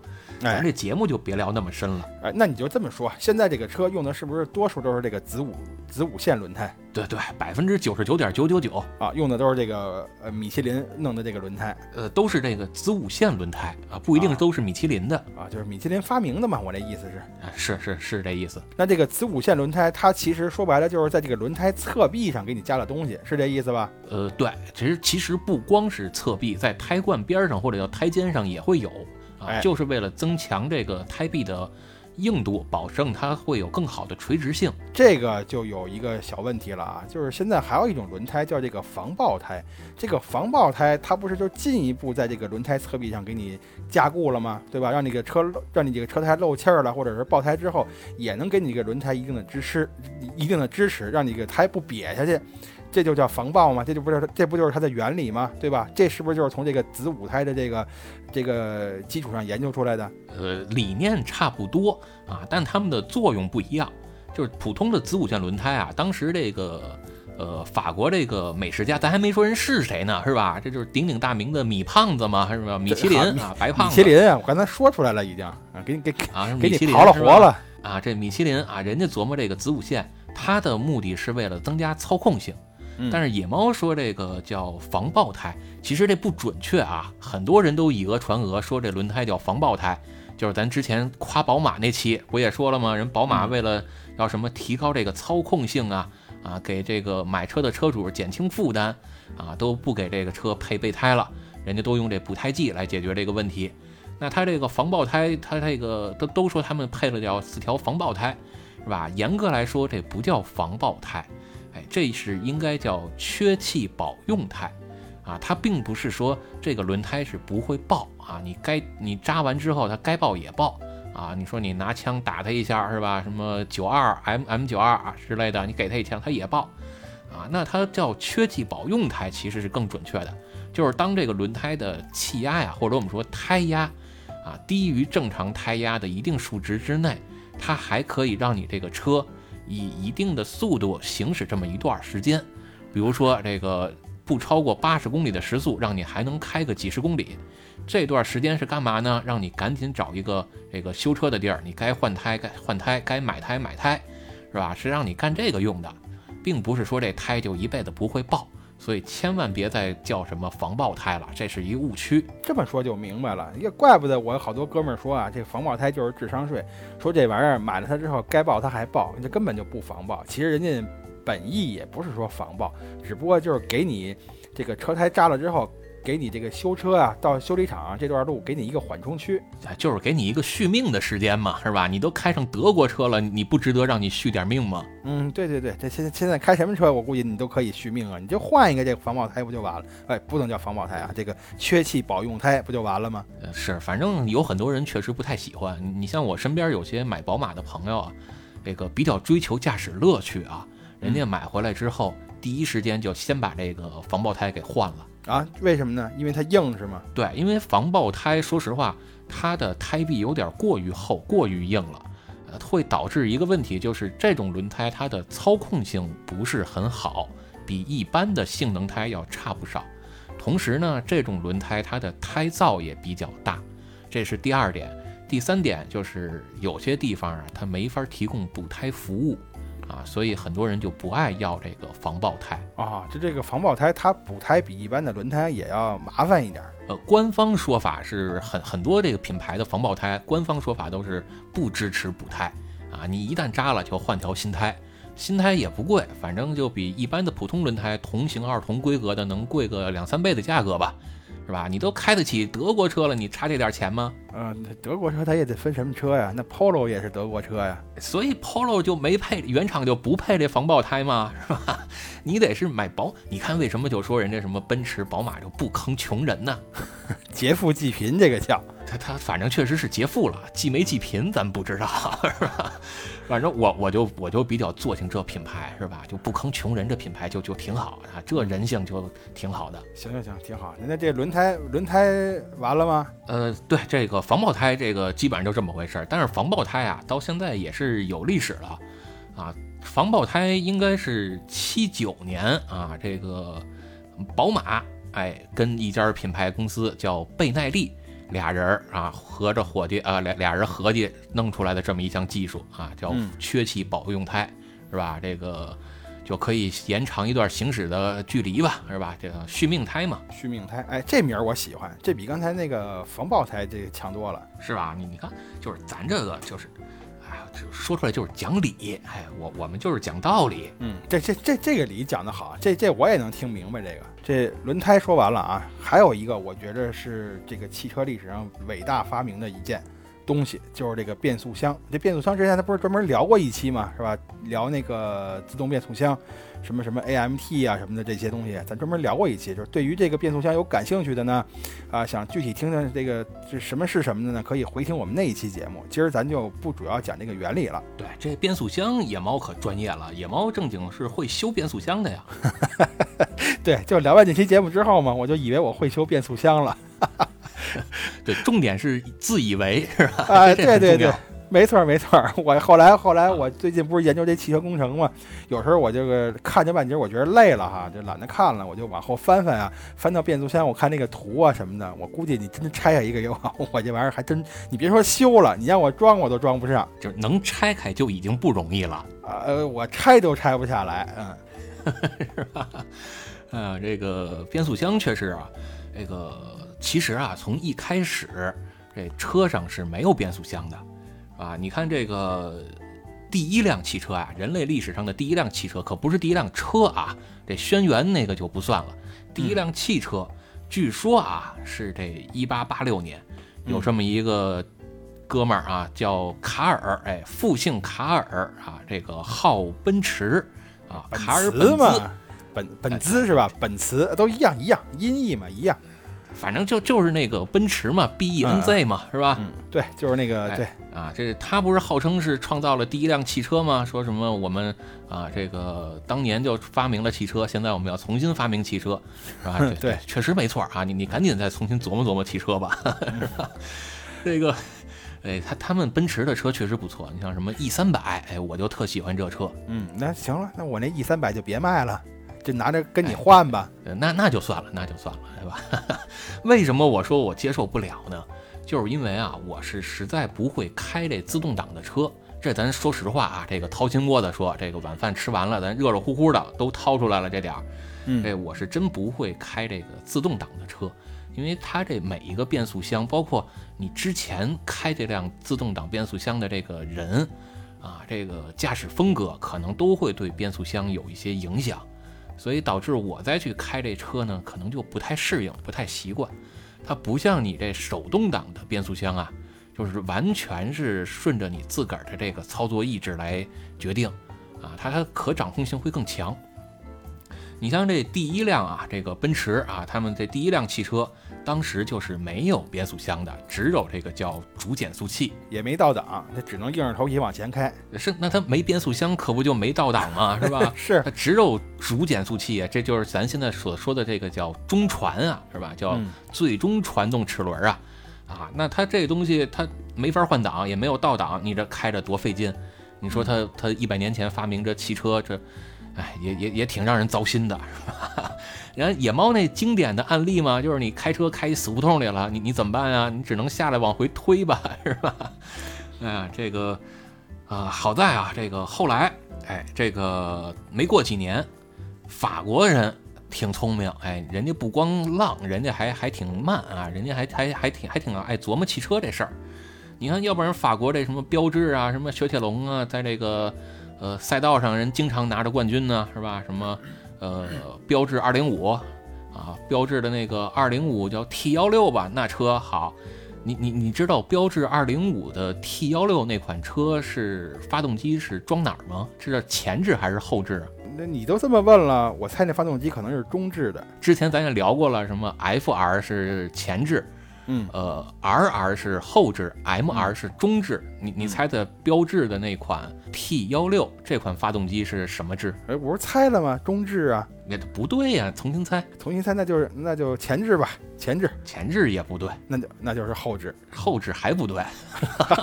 我我知道了，我知道了，这就是那车手得扛着那发动机在他后背上的。哎，还真差不多啊，真的啊，对，这款发动机的这个布局啊叫右后置，右后置，那可不嘛？差不多就是那个驾驶员的那个后背那位置嘛。哎，对，准确说是副驾驶的后边啊，它它是装在这个后边，但是它不是中间，它是装在右边。因为左边我装变速箱，右边是发动机，人家是歪着的啊，这这这倒挺新鲜的啊，是吧？所以这个标志啊，这这人确实挺厉害，人家挺会玩儿啊。这个一八八九年啊，标致发明了世界上第一款变速箱，当时这款变速箱啊，跟咱现在好多这纯电汽车的变速箱有一拼啊，也是只有两个档位，但是呢，它其实更类似于咱们这个手动挡。就是它不能自动换挡。再过了好多年，到了这个一九零八年了，这福特啊，咱之前不是聊过一期福特了吗？福特有一个比较著名的车型叫 T 型车，是吧？现在好像 4S 店不太能买得着这车了。是是是，现在都在博物馆放着呢。哎，这 T 型车当时也是搭载了一款两速的变速箱，但是它那个是正经的自动变速箱了啊。不过也不是咱们现在这种意义上的。因为它那个也是需要，呃，驾驶员比较清晰的能掌握啊，咱们这个变速箱的一个换挡的逻辑跟时机，就类似于什么呢？类似于说咱们现在这个叫跟指动作呀，或者叫无离合换挡啊，就是你看看我开手动挡啊，开手动挡这个车的时候，也是不怎么踩离合啊，他就掌握这么一个很窍门的这么一个时机，哎，就赶巧了，赶寸了。你就能把这档位就挂上去。当时他们这个福特 T 上这自动挡也差不多是这意思。这挺难的，这个你别说当时的，你搁现在这都没俩人会这玩意儿。你这这这其实简单，这这这这这真是不难啊！你手动挡不踩离合换挡，基本上有个三五分钟就能学会。是三五分钟，原理是学会了。你真操作的时候，那那那这不见不见得你每次都能成功啊！不不不，我我说的就是操作就能学会啊，三五分钟实操就能掌握呀。哦，行，我觉得你刚才你将来开这么一课也能吃饭，这这不值得开课，太简单了。这个，你就记着一口诀嘛，是吧？叫采摘采挂，采摘轰采挂，是吧？什么快走沙慢走水啊？是，这都是二十年前我那个教练教我的了，是吧？快走沙慢走水，什么什么走黑不走灰？嗯，对对，没错，对，这都是二十年前我那教练的口诀，哎，对吧？这这都正经好使。但是你说当时这些自动挡啊，这个反正死活也解决不了，就是特别方便的问题。为什么呢？因为他们就琢磨啊，说我们为什么要弄一个自动挡变速箱？当然啊，也是为了能够降低这驾驶汽车的门槛，让更多的人能够很方便的开车。那不就这个第一啊，我们这车就好卖了，是吧？嗯。第二呢，我们还能提供更多的社会责呃社会工作岗位。这不就企业的社会责任感就起来了吗？嗯，没错，是吧？那你说他们这个各种会社呀，是吧？这这这什么财福啊，什么爱信啊，是吧？这这多有社会责任感。行吧，行吧，咱咱咱说变速箱，咱别扯别的啊，这跟社会责任感也没什么关系。人提供叫就业岗位啊，能更多的司机能上岗啊。啊，行行行，那那更多司机上岗了，反正我大舅那年代用的全是手动变速箱，也没俩自动的。哎，他们是看不起这个自动变速箱，哎。对，但是我看得起啊，我特别喜欢自动挡啊，尤其是这个叫大傻瓜这变速箱啊，我我是特喜欢。嗯，反正是你也不怎么会开自动挡车嘛，你自己刚说的。哎，这大傻瓜可以，大傻瓜没什么问题啊，这正经大众这大傻瓜嘛，尤其是这干式的大傻瓜。嗯，不是你接着说这自动挡，你刚才说到哪儿了？说到这个两个档位的那个，当时他们就琢磨说，咱这个提供提出这自动挡到底是什么目的呢？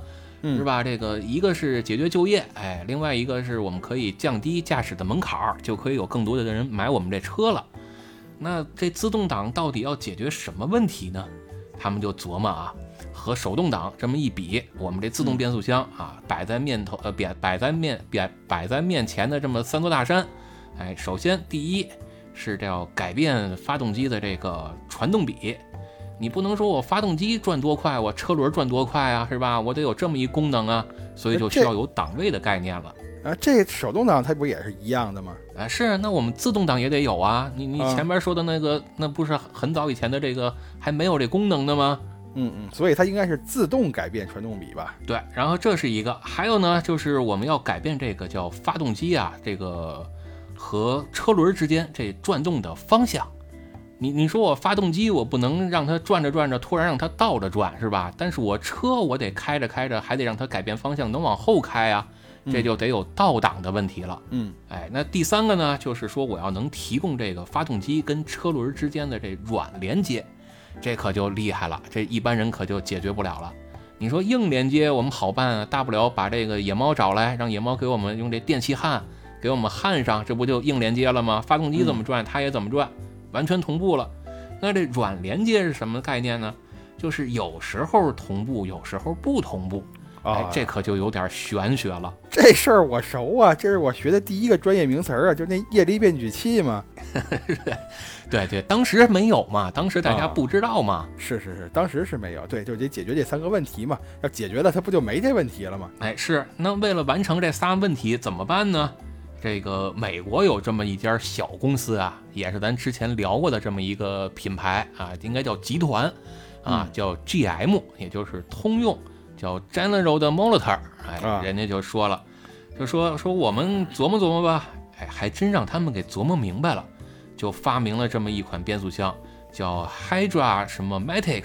哎，嗯，这变速箱呢，当时特别先进啊，能提供四个前进档，还有一个后退档。哦，这个就呃挺了不起的了，你就跟现在的车已经没什么区别了。现在呢，有的车它不也就四个前进档跟一个倒一个倒档吗？啊，对你，你像你那会儿前一阵儿开的那个马六是吧？嗯，那个马自达那个老马六，老马六后期是有六个前进档的，但是前期它也有四个前进档的嗯，对，呃我那还是老马六，我以为我那是新马六呢。啊。你那也是六个前四个前进档是吗？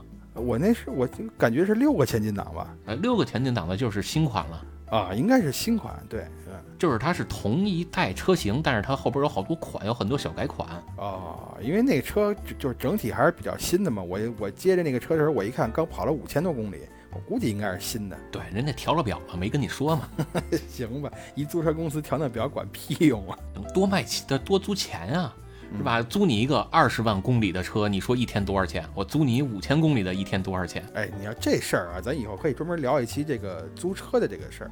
哎，我可以给你们讲讲这个在日本租车你都看什么呀？然后他们这个价格跟什么有关系？对，这个主要跟什么有关啊？跟这个、呃、还车的时机有关。哎，对，跟还车的时机和地点有关系。对你，你像这个，我跨个城市我还车成不成？是吧？我跟我跟大阪租个车，我上东京还车去，嗯，那是纯有病。当然了，人家是允许的，而且人家愿意让你这么干。是吧？反正国内现在好多是这么干的，这个租车公司、叫异地还车嘛。异地还车，对，日语叫 no l i s t 就是你做完就扔那意思。好，这真恶心！哎呀，这个，哎，是吧？反正刚才咱说的这个变速箱啊，叫 Hydramatic，哎，人家研发出来了，一开始搭载在通用旗下的这么一款车型上啊，这个叫奥兹某比尔这么一个品牌，就是老车嘛，是吧？老这个车对奥兹 Mobile 啊，搭在这个品牌上。后来啊，也搭载在了这个庞蒂亚克跟玉皇大帝凯迪拉克身上了。哦，就是这个，那那那车它没有那什么 ABS，但是这个这个变速箱有。哎好好的，人家还都没有吧？那那人还能叫豪华品牌吗？当时咱不是说这凯迪拉克是头钩的角儿吗？对对对对，那通用里边的头牌呀、是吧？这个叫花魁吗，花魁，哎，这词儿合适。是吧？花魁这凯迪拉克跟路上开着，是不是就叫花魁道中啊？好吧，你看咱咱这专业吧？咱这个这个什么，这个四个前进档一个倒档，这这个自动变速箱这有了啊。我刚才说那液力变矩器，那那那是什么时候出来的呀？啊，那可那可晚了去了，那得又过好多好多年了。哦，行，啊，你这慢慢说，至少得啊，至少得过了二战。为什么呢？因为二战啊，当时遇到一个特别大的问题，嗯就是这帮老美啊，他们不太会开车，不光不会开车，人家也不会开坦克。就是到这开坦克的时候啊，跟战场上啊，这个旁边那教练说了，说咱该换二档了。你考试时候不有一科目叫百米加减档吗？是吧？让这帮坦克驾驶员也跟这儿玩这个百米加减档啊，跟战场上开着开着，前面那个炮火呀，正正打着呢，这边这个特三四八五啊，一发穿甲弹，AP 弹就过来了。然后这边你你说你这个叫什么叫叫虎式还是叫什么呀？叫这个呃 M 一啊，M 一 A 几啊，就就就往这开，开着你得你得赶紧躲这炮弹啊。那我就挂高档吧，一挂高档，哎，灭车了，好嘛，成活靶子了。哎，你你这怎么办呢？所以啊，当时这个美国人家就说了，说咱琢磨琢磨吧，这坦克跟战场上老灭车，这咱受不了啊。我们这坦克坏就坏了，这里边这驾驶员可值钱啊。那怎么才解解决这问题呢？就当时啊，就找了一帮这个汽车界的大佬，看你们谁能把这事儿给我琢磨明白了。哎，有这么一个品牌，人家站出来了，横打鼻梁啊，拍胸脯，人家就说说这事儿交给我了。这品牌叫 Buick，不是还是通用吗？哎，这就别克嘛，是吧？别克就就把这问题解决了。他当时就用了一个东西叫液力耦合器。这液力耦合器就解决了这个软连接问题，也就让他们在挂档的时候不容易灭火了。这个就跟现在这个液力变矩器是很类似的一个东西啊。这液力耦合器其实放在变速箱里，就是咱们现在说的叫液力耦合器的前身。也正是因为当时在坦克上安装了液力耦合器，才有现在咱们说的这种搭载液力变矩器的。A/T 变速箱的存在啊，所以说还是得益于当时这个二战嘛。要没有这些坦克，要没有这些这个不合格的驾驶员，这说不定这东西现在就没有了。也得益于别克啊，咱这咱咱咱别说得益于二战 是吧？咱别当这战争贩子啊，得益于别克。对对对，得益于别克，嗯，还是得益于通用嘛，还是爱迪生那块的。好好，爱迪生像话吗？但是真是啊，得益于这个这个叫什么啊？这个军队啊，还真不光是这变速箱，还有一个东西也是跟军队啊、跟这个战争有关的。哟，还有什么跟战争有关？Turbo 啊啊，就这个涡轮增压嘛。哎呦，专业专业了啊，专业了。对呀，就跟我们说说吧，这涡轮增压是怎么回事？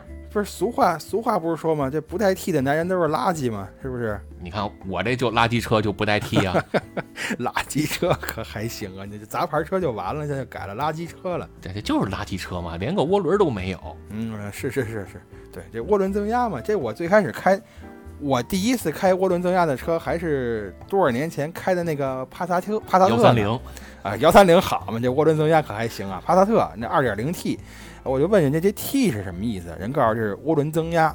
哎，我说这这怎么叫怎么增压呀？他说你这样，那租车那师傅还挺挺挺负责，他带着我先开了一圈，让我开。他说你呀，现在这没车啊，你就加速，把发动机把那个油门给我踩到底。哎，刚开始踩到底的时候就感觉这车有动力了，是吧？开起来了。结果呢，开到半截呢，他就。动力感觉没那么没那么足了，但是突然有一个瞬间，这个推背感就又来了，这动力又起来了。那师傅告诉说，这就是涡轮增压，这就说明一个问题啊，就是我的选择还是挺正确的，就是我特别不喜欢这个涡轮增压，为什么呢？就是它这早期啊，涡轮增压用的都是叫凸冠式涡轮，这就特别容易失控。当然也大家也加上我这驾驶技术不强啊，确实不好，咱驾驭不了这车。啊，尤其是这种叫突冠式涡轮，确实一般人控制不住啊！别说一般人了，好多赛车手都控制不住嘛。嗯，对，确实，我当时就问这问题了。我说，那比如说它什么时候启动，我也不知道。我这这正常开着车呢，他突然给我来这么一下，万一前面有一车，我刹不住闸了怎么办？那师傅说，那你就开慢点呗，没别的办法。那你开慢点，你要这 T 干嘛呢？对呀，可可说呢。你看我要这 T，我干嘛使？我不就是图一爽吗？哎，这你看啊，这个对于你可能没用，但是对于人家这个品牌方可有用啊！啊，这怎么着了？这是这车容易撞，他那他能挣修车钱是怎么着？哎，一个是挣修车钱，还有一个就是挣这个维修保养钱。就用 T 的车，你保养后期保养的费用也更高啊啊！而且这个 T 它是比较容易坏，是吧？呃，在早年间确实是这样，是吧？甚至还得加一些这个叫延时灭车呀。对对对，延时灭车，对这我也听说了。那个当时那个师傅就跟我说嘛，说你呀停完之后别着急熄火，你你等一会儿你再熄火。我说为什么呀？他说这个原理我也给你讲不清楚，反正你就听我的，你就这么干就行了。反正后来我开这车的时候，那。也不是我车，我我管他这个呢，我就该熄火熄火，我也不管他。对你当时开那车就原地踩油门，挂着空挡，一脚油门到底，奔着六千转走，是吧？然后跟那儿干着着个五分钟，赶紧就油门都不抬，直接灭车。啊，我那那倒没这么干过，反正我就是停那儿，我也不管那个，哪有那功夫？我好，我还等五分钟十分钟呢，有有那功夫我都回家好吃完顿饭了。哎，这个涡轮增压其实也是从战场上传下来的。啊，这个秦琼跟敬得，呃，秦琼跟罗毅那会儿不是叫什么叫传枪递减吗？是吧？这涡轮增压也是从战场上这么传下来的。话说这一九零五年啊，这到现在得好几十年了吧？嗯，这这好几十年了，这时候不短了，是吧？就在这个板叔啊，这个幼儿园毕业的时候，一九零五年啊，这个瑞士有这么一个工程师啊，叫比奇啊。其实他这个翻译啊有好多啊，什么比奇啊，什么布希呀，是吧？这个大家听个乐就得了。反正这哥们儿呢就申请了一项专利，叫涡轮增压的专利。啊，最早啊，这个涡轮增压是用在飞机跟坦克上了。你看啊，这时候就不光是舒克啊，也有贝塔的事儿了。哎，这个坦克上也用啊，但是呢，当时更多的还是结合柴油发动机，而不是汽油。这也好理解啊。你想那时候的这个重型运输装备，什么飞机、坦克，它都是柴油发动机，是吧？它不是汽油的嘛，为的就是扭矩大呀。那所以其实它这个涡轮增压发明出来，不也就是为了这个提高这个发动机的功率和扭矩吗？呃，对，没错，没错，也也是这个目的啊。后来到了这个六十年代啊，哎，这个通用啊尝试着把这个涡轮增压啊下放在民用车上，但是当时也是确实啊这个。技术不是很过关啊，出现了各种各样的问题。反正投诉榜上有他这么一号，就问题这个使用呢，就叫什么叫浅尝辄止了啊。主要就是当时问题太多，是吧？也不敢长期配这项技术了啊。你反正年年上三幺五嘛。好，美国那边也有三幺五是吧？那肯肯定有，这这这这是惠民的好事儿，美国那边肯定落不下。对，美国那边那个什么 ABC 广播电视就就老天天就琢磨他们这事儿吗？啊，对对对，没错。哎，后来到了这个七十年代，哎，有这么一家公司啊，这么一个汽车品牌，就想了想，说我们还是把这个涡轮增压技术给用上吧，啊，在民用车上还是用吧，啊，但是这家公司的技术实力可就雄厚了。为什么呢？因为人家原来真的是给飞机、给坦克去做发动机的，是吧？这家公司叫保时捷啊，这个也叫破鞋啊，就是破鞋嘛，是吧？人家呢就把这个涡轮增压呀用在民用车上啊，但是也不是一般人买得起的，它放在了他们品牌上的这么一款小跑车，叫九幺幺上。嗯，哎，但是一般人真说实话买不起。你别说在当时这七十年代了。你放在今天能买得起保时捷，那也不是一般人啊。嗯，没错。我前两天上镰仓遛弯去，我看有一个小村庄里边，好像几乎家家开的就是保时捷。我说琢磨这村庄是干嘛的呀？你这么有钱呀？这 这村庄是做修车业务的吧？也也可能，也可能是。哎呀，这德系品牌嘛，那咱咱之前不说了吗？某些德系品牌，这一个品牌就能养活一个叫什么汽配修车街呀？对 对，这之前咱讲过。是，但是保时捷没问题啊，保时捷人家技术相当，实力雄厚啊，人家车不爱坏啊。当然，咱说的是正经保时捷啊，就是这仪表盘上五连表那种。您要是仪表盘上就仨表，这。哎，就就不好说了啊。然后呢，就说这个七十年代是吧？这一般人买不起这这保时捷九幺幺，你放在今天呢，一般人也买不起啊。哎，这个野猫当然问题不大，但是咱说实话是离距离有点远。可是当时站出来这么一拨人，人家就说我们一定要让一般的老百姓都能开得起带涡轮增压的车。你听这话说的。啊，像不像当时德国有这么一个小胡子说的话？太像了，这个是吧？当时德国那小胡子不出大笔一挥就说嘛，我们要让德国的每个家庭都能有一辆私家车吗？啊，然后跟那儿这个集资，让大家盖邮戳，每个月到我们这交多少钱，交够了这个攒够了这么一本邮戳就能领一辆车吗？啊，后来钱是交了，车是没了。是吧？反正人民的汽车嘛，专坑人民嘛。哎，这句话你可以给删了啊！我我就喜欢这句话，不行拿这句话当标题吧。啊，行行行，因为人人家他那正经没错啊，就人民的汽车嘛，叫 Volkswagen 嘛，对吧？这嗯翻译过来就是人民的汽车嘛。啊，对对你非得这么翻译，人家人家叫大众多多好听啊！是是是，哎，反正咱们就往好听了说嘛，是吧？嗯啊，咱们是一档爱说实话的节目啊。啊，那你你你以后你也叫汽车实话实说得了，你别骑车吃哈了。行啊，反正这个，呃，有这么一个品牌，人家就站出来了啊，我们得让一般老百姓也都能开得起这个带涡轮增压的车，是吧？也能享受到涡轮增压带来的这个优势啊、乐趣，是吧？这个品牌是谁呢？就是大名鼎鼎的萨博，啊，就是 SB 嘛。呃，S A A B 啊，你把那俩 A 带上，行行行，对对，咱俩就是那俩 A 嘛，就咱俩不在了就是 SB 了。因为萨博这个品牌，说实话我是挺喜欢的啊，因为人家正经是叫识时务者为俊杰呀。怎么了？他他他识什么食物了？你看人家当时就看到一个弊病啊，就是你保时捷是吧？你在九幺幺上你用这涡轮，老百姓买不起啊，只能望梅止渴啊，叫什么望望什么星探啊，嗯啊，然后这个当然星探日本比较多啊，这个 是吧？呃，这一看就是你《新宿天鹅》那片儿你看过了。啊，那边星探确实比较多啊。然后这个，但是主要的问题在于什么？在于保时捷它的911啊都是大排量，你大排量用这涡轮儿，那你你你说这老百姓可不买不起吗？他就算买得起，他也烧不起这油啊。这排量那么大，得多少油？百公里不得十个油啊，是吧？你要是老百姓，那谁开得起这车？是吧？我们都斤斤计较啊，百公里十个油跟百公里九点九九个油，那是天壤之别呀。那那是这汽车一般这公里数都都是那都是十那那都是以万十万计的呀，你这百公里这一累积这就是钱呢。对吧？然后他们就琢磨说，我们得在这小排量上啊，看能不能把这涡轮给弄上啊。那我们用什么小排量呢？什么二点零啊、二点五啊，用这小排量啊，然后就把这涡轮给加上去啊。所以这就是为什么好多人啊都说萨博是真正把涡轮增压技术带给民间的啊。但其实第一个真正使用的是别克，而后来又是保时捷。萨博是把它带给老百姓了。那所以，我开那个帕萨特 2.0T，这这应该是我应该感谢萨博呀，要不然我还感受不到这个涡轮增压带来的快乐呃，你你感谢之前那小胡子去吧，是吧？那毕竟是一个品牌嘛。啊。行吧，行吧，啊，呃，当时要没有他敛的那波钱，是吧？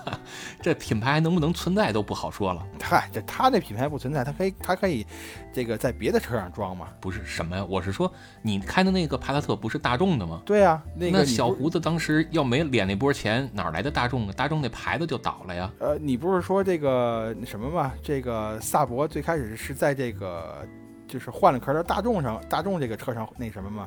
这个装的这个涡轮增压嘛。就我说大众了，但是没说它是换壳的大众啊。就是刚才我说为什么说这个萨博叫识时务者为俊杰呢？是吧？就是人家特别叫心明眼亮，也知道什么车是好车，哪些品牌是踏踏实实造车的。啊，他当时就想干嘛呀？就想推出一款这个旅行版的轿车，但是啊，性能啊、操控啊，还必须得特别好，因为你也知道萨博那个公司是吧？那也是这个叫在北欧是吧？人那个是是瑞典啊还是哪儿啊？反正这个路面也不太太平啊，山大王也挺多，动不动就给你往地上扔一滩这个水啊，给你冻成冰，也挺滑。所以他们这车呀，就又得是旅行版，又得操控好，而且动力还不能差，还得是涡轮。人家萨博喜欢玩涡轮吗？但是啊，受限于什么问题？就是萨博它确实自个儿的技术研发能力可能没那么强啊。造飞机人家没问题，造汽车还是稍微差了一点儿。那他怎么办呢？他就满世界就寻嘛，看这全世界呀，有谁能够出这么一款像样的车，我直接给它改喽过来不就得了吗？是吧？哎，这就放眼望去，在大洋彼岸离它不远的地方，就找到了有这么一个小岛。这个小岛今天叫日本，就我待这地方，哎，离你那地儿还真不太远。在在哪儿啊？日本的什么地方？这群马吗？哦，那还真不太远。是吧？就就大笔一挥就找到群马了，买了张机票，划着船就到了群马了。啊，到了群马之后就跟人聊啊，说你们据说我我们耳目的啊，你们好像生产了这么一款车，叫斯巴鲁的翼豹。哎，这个有这么一款旅行版还是高性能 WRX 啊？那这款车能不能给把技术什么的转让给我们啊？我们贴上萨博的标，我们就生产一下。斯巴鲁一听，这行呗，是吧？反正我们这卖谁不是卖呀，是吧？我们卖车也是卖，卖技术也是卖，哎，得了钱就得呗，就把这车就扔给他们了。萨博把这车啊拿回来，重新设计一下外观跟内饰，直接贴上萨博的标就卖了。这就是萨博九三 X 的诞生。然后后来刚才不说吗？呃，刚才咱不是说了吗？是吧？说这个萨博。啊，是在小排量上，什么二点零啊、二点五啊，在这排量上用涡轮，为什么呢？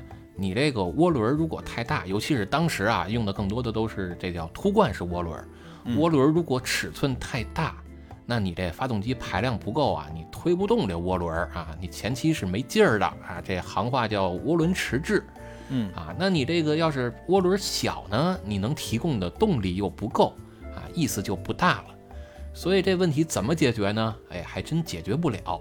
但萨博解决不了，可不意味着别人解决不了，是吧？当时这个往九幺幺上塞保塞涡轮的这保时捷，人家就提出一解决方案。当然这是后话了啊，提出了一项技术叫可变涡轮截面积，这可就解决了不少问题。就是你把这涡轮的尺寸啊。我可以随时改，哎，就跟孙悟空这如意金箍棒是一样一样的。我说让它大，它就变大；说让它小，它就小。这就意味着啊，我在刚踩油门的时候，这车的转速不是低吗？转速低的时候，发动机的排气量也就少，那它能带动的废气也就少。所以我要带动大涡轮就带不动。这时候我就让这涡轮的尺寸变小，啊，等这个排量啊转速升高了之后，废气也多了。我再把这个涡轮的横面积变大，然后涡轮能带动的马力也就更强了。这是人保时捷提供的新技术。哎，这个技术我倒是多少有点了解啊，但是。我感觉这个玩意儿吧，它还是这个属于捷富那一那一类的，因为你加这么一个东西嘛，就是这个成本能极大的提高啊。你别的没提高，成本先上去了，所以这玩意儿你这车一般人可能也买不起带这个技术的。呃，现在好了，现在好了，现在什么大众啊，什么奥迪啊的都有希望用上这技术了啊，毕竟都是大众集团的嘛，啊，都有希望用上啊，也就是还没用上呢。啊，这这不好说，不好说啊，因为这个德国他们这品牌啊，有一个特别不太呃特别好的优良传统啊，就是很多新鲜技术啊，他可能不愿意往中国使，怕在咱们这儿水土不服。行行，好吧。这这深的就不说了，我我就当你说的，我又又当你说的是真的了。嗯，行，那这个涡轮说完了，咱还说点别的。嗯，行，咱这个涡轮增压说完了啊。我觉得刚才说的都比较高深，咱得说点简单的。另外一个，我觉得是这个汽车上一个伟大的发明，就是这个安全带。这玩意儿救了多少人的命啊！得，嘿，可不嘛，这比那个猫那条尾巴都好使啊。这这还真是，这比我那尾巴可好使多了，对吧？这个猫那尾巴，据说就是就是人家科学家研究了啊，说这猫啊，甭管你从多少多高的高空给它扔下去，比如从这个宇宙飞船上给它往下扔，啊，它这个也甭管是怎么转着圈拧着麻花给它扔，它永远是四条腿落地。这就是因为它这个尾巴起到了关键的作用，平衡嘛，就起到一个平衡作用啊，是吧？你上回从那个山上摔下来，是不是也是脚先着地？哎，那可我这还没着地呢，着地我就没了，是吧？这个可可能是因为你这因为进化问题，这尾巴不太好使了。嗯，是是是，我这主要是还没着地呢啊，但是但是我我我大概你要是现在一说，我琢磨了一下啊，按那个趋势掉下去的话，反正我还真不知道是哪儿先着地。啊，就是关键，你那尾巴骨还留着，但是尾巴没了，对，让人给切了啊？这个做手术嘛，当时你是要进宫伺候谁，然后给切点东西？那对，好，对对，伺候板叔嘛。好，那你进的可不是我们这个宫啊，不，甭管什么了啊，伺候板叔，就给切了。咱咱别说我尾巴了，咱说这，嗯嗯，板叔怎么着？板叔脑袋脑袋正中间是不是有一个就十十八瓣还是十九瓣那么一菊花？反正有一菊花，你甭管多少瓣了，行吧？这个呃安全带啊，确实很重要啊。这个到今天为止，安全带也是车上必不可少的一部分啊，甚至是你这车有几个座就得有几个安全带，是吧？这个一定不能少啊。那安全带是怎么诞生的呢？其实啊，这安全带跟汽车的关系还真不大，因为安全带诞生的比汽车还早。啊，这个我听说它是有马那个年代，不是有马有马车那个年代就有安全带了，是吧？就是因为哎你像这个，对吧？这马车跑起来，它速度也挺快的呀。这马要是给你撂个蹶子，突然来个急刹车，你你没个安全带也容易甩出去呀。对对，咱刚才不说了吗？这轩辕皇帝这打猎这个逐鹿中原的时候，是吧？这不就有马车了吗？那时候就得有安全带了呀。哎，对我还在网上搜着这图片了，我看那时候马车那安全带有点像咱们现在这个飞机上的安全带，就只有在腰那儿给你系一下，不像是现在汽车上这种这个三点式安全带。对对对，就早年间的都是两点式啊，后来才变成了这个三点式啊。这个野猫就就比较开心了。哎，对对，我听着这词儿我就很开心了。是这个最开始都是用在马车上，后来也装在飞机上了啊。这是一直到了这个一九五五年啊啊，有这么一个汽车品牌叫福特啊，是第一次啊把这个安全带作为选装配件啊装在汽车上啊。但是呢，刚才咱说了，还有那么一个品牌特别心系老百姓啊，就是萨博。它是真正第一个把这个安全带作为标配的汽车厂家，啊，又是萨博哎，又是萨博。啊！行，以后我再也不说人家是 SB 了，人家俩 A 我这回我永远我忘不了了。哎，这是五五年是吧？然后过了三年，到了五八年，啊，这个生活呀，可就发生了一项大爆炸。生活大爆炸，这怎么听着像是一节目啊？但是《生活大爆炸》里边有一人叫谢尔顿嘛，是吧？叫叫谢耳朵吗。嗯嗯嗯，谢耳朵，谢耳朵怎么着？哎谢这哎你谢耳朵博士啊，在这嗯一九五八年啊，他当时也是一个工程师，在五八年呢，让一个汽车品牌给挖走了啊，这品牌叫沃尔沃。让他们挖走之后，就研发了一项东西，就是野猫特喜欢的这三点式安全带。啊，就是这个博士，我还真知道，为什么呢？因为他这个名儿我喜欢，人家叫亨特，你知道吧？我就想起那神探亨特来了，这亨特谢尔顿嘛，啊，三点式安全带，亨特儿，亨特儿也得谢耳朵是吧？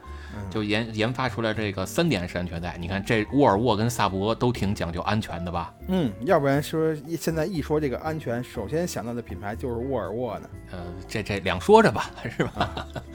这沃尔沃，对对，行，啊两说着啊。这个远在大洋彼岸啊，这个日本人家也不甘落后，也不能屈居人下啊。在一九六一年啊，有这么一个日本的小公司叫 Takata，这个公司不知道野猫听没听说过呀？嗯，现在听说过了你之前真没听说过呀？啊，之前真没听说过。这这怎么翻译啊？塔卡塔卡塔叫高田高田田。啊，高对田，高田，嗯啊，这个塔卡塔这家公司啊，在日本有这么一个村儿叫东京村儿，嗯跟这儿首次发布了安全带这一项科技产品嗯啊。那又过了一段时间，到了六五年，美国叫汽车工程师协会啊 （SAE） 这么一个组织，就首次把安全带纳入了安全规范之中。其实这 SAE 这个组织啊，大家可能经常能看到。啊，就是美国汽车工程师协会是吧？哎，就在哪儿能看到呢？就是您各位就算再不懂车，咱也知道这车得保养。嗯，那嗯保养必不可少的一个项目就是换机油，对吧？嗯嗯换机油，对，哎，你看这个换机油的时候啊，咱都得知道机油有这么几项参数，至少得有一个标号，是吧？什么零 W 二零、零 W 三零嗯，这这我还真不知道，这机油也不是我换，啊，行吧？那你得是你买，得是你交钱吧？呃，是我交钱，我我我也不管它是什么标号啊，人告诉我这能使，你就买这个，好，我就买这个。哎，我我就喜欢你这样的顾客。下回我就跟你说这个帕克龙这机油，你这车能使，甭管你那是凤凰还是永久还是飞鸽，啊，行，我就买这个，只要我买得起嘛。啊你你肯定买得起啊。这帕克龙这机油也不贵啊，就是法拉利的车都用这牌的机油。哦，那用完我那自行车还不得飞起来啊？是啊，你那都咧着腮帮子都 都能上五环了。哎，啊，这个机油标号其实就是参考人家 SAE，就是美国汽车工程师协会创建的，啊，所以这个租着还是挺厉害的，啊，到了两年以后的一九六七年，美国呀就把这个安全带列入了机动车的强制安装标准里，就是你这车只要想跟大街上卖，就必须得有安全带。哦，哎，咱们国家是什么时候才出台法律说必须得系安全带的呀？呃咱国家可比他们早了去了。啊，是吗？比他们还早？那那还行啊。呃，对对对，咱们国家就是前几个月吧，好吧，这对对对，是挺早的，对对，没错。这这就没法说，没法说，就是到今天为止，就是人家是要求你甭管是在车上是坐在哪儿，还是你开车，还是你坐副驾驶，哪怕你坐后排，都必须做安全带，呃，必须系安全带，甚至是你这车停在停车场，啊，这个你也必须系安全带，只要你坐在车里。咱们呢，反正这个是吧？你后排系不系，只要是交警不罚钱，你就可以不系。其实日本也是这样，就是虽然说是说后排得系，但是后排不系，这个警察看见了，他一般情况下也不管。嗯，对，日本人家还是说必须得系，是吧？哦，行吧，行吧。啊，就是之前我跟人家那个汽车大 V 都跟人聊过，你们拍这视频怎么后排乘客都不系安全带啊？人家说我们当地的法律没要求后排必须系啊，所以我们可以不系。我说那你们这传递出来的这个信息可是全国人民都看啊，这可不老好的吧？人家说那你找法律说去吧，是吧？我们当地可以不记，我们就这么拍，也也也不能说没人家说的没道理，也有道理。是就没法说理去嘛。嗯，没法说理去。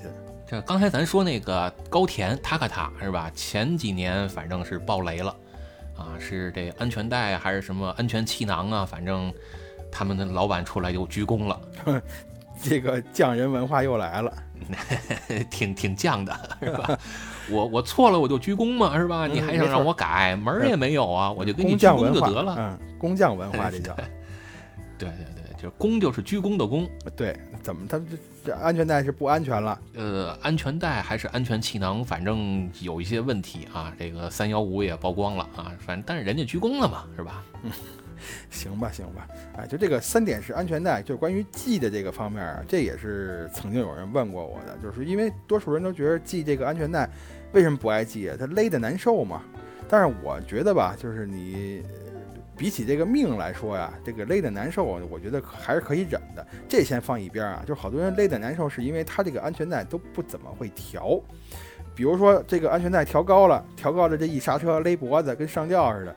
调低了呢，这一勒着啊，觉得这个胸腔啊、腹腔啊什么的，它也难受，哎，所以就是他好多人不知道，以为那个安全带绑就是安在那个车上就固定了，就再也不能动了呢。其实不是，这个安全带它那个位置是可以上下调节的，就是你根据你的身高可以调到一个比较舒适的一个位置。其实真的开起来之后，呃，你你你你时间长了，你可能就会忽略到这个安全带的存在了。反正我是这个感觉啊，并不会觉得安全带有多勒的难受。也分车啊，也也分国家是吧？你像这个德国品牌，我之前那车就是德国品牌呢，高级车，人家那个安全带啊，你别看是九几年的车型的款式啊，安全带就能调高低。我现在这个呢，虽然是两千一几年的这个款式的车，但是因为是日本品牌，就没法调高低。啊，你这句话能给你的节目带来不少流量，你知道吧？对，没没办法嘛，咱实话实说嘛，是吧？这个日本车它就这样嘛。然后我这还一问题啊，你说这个安全带三点式安全带安全啊，可是比它更更那什么的有一个四点式安全带，那不更安全吗？为什么这个不普及呢？呃，因为造价成本比较高，啊，这个不就多了根绳儿吗？能高多少啊？能高好几好几倍，甚至几十倍。原来是这样，那那还是三点吧。嗯，这个又好听，对这个还省钱。而且三就是四点式安全带，甚至更多的，你像五点式、六点式都有，但是它们更多是用在赛车上。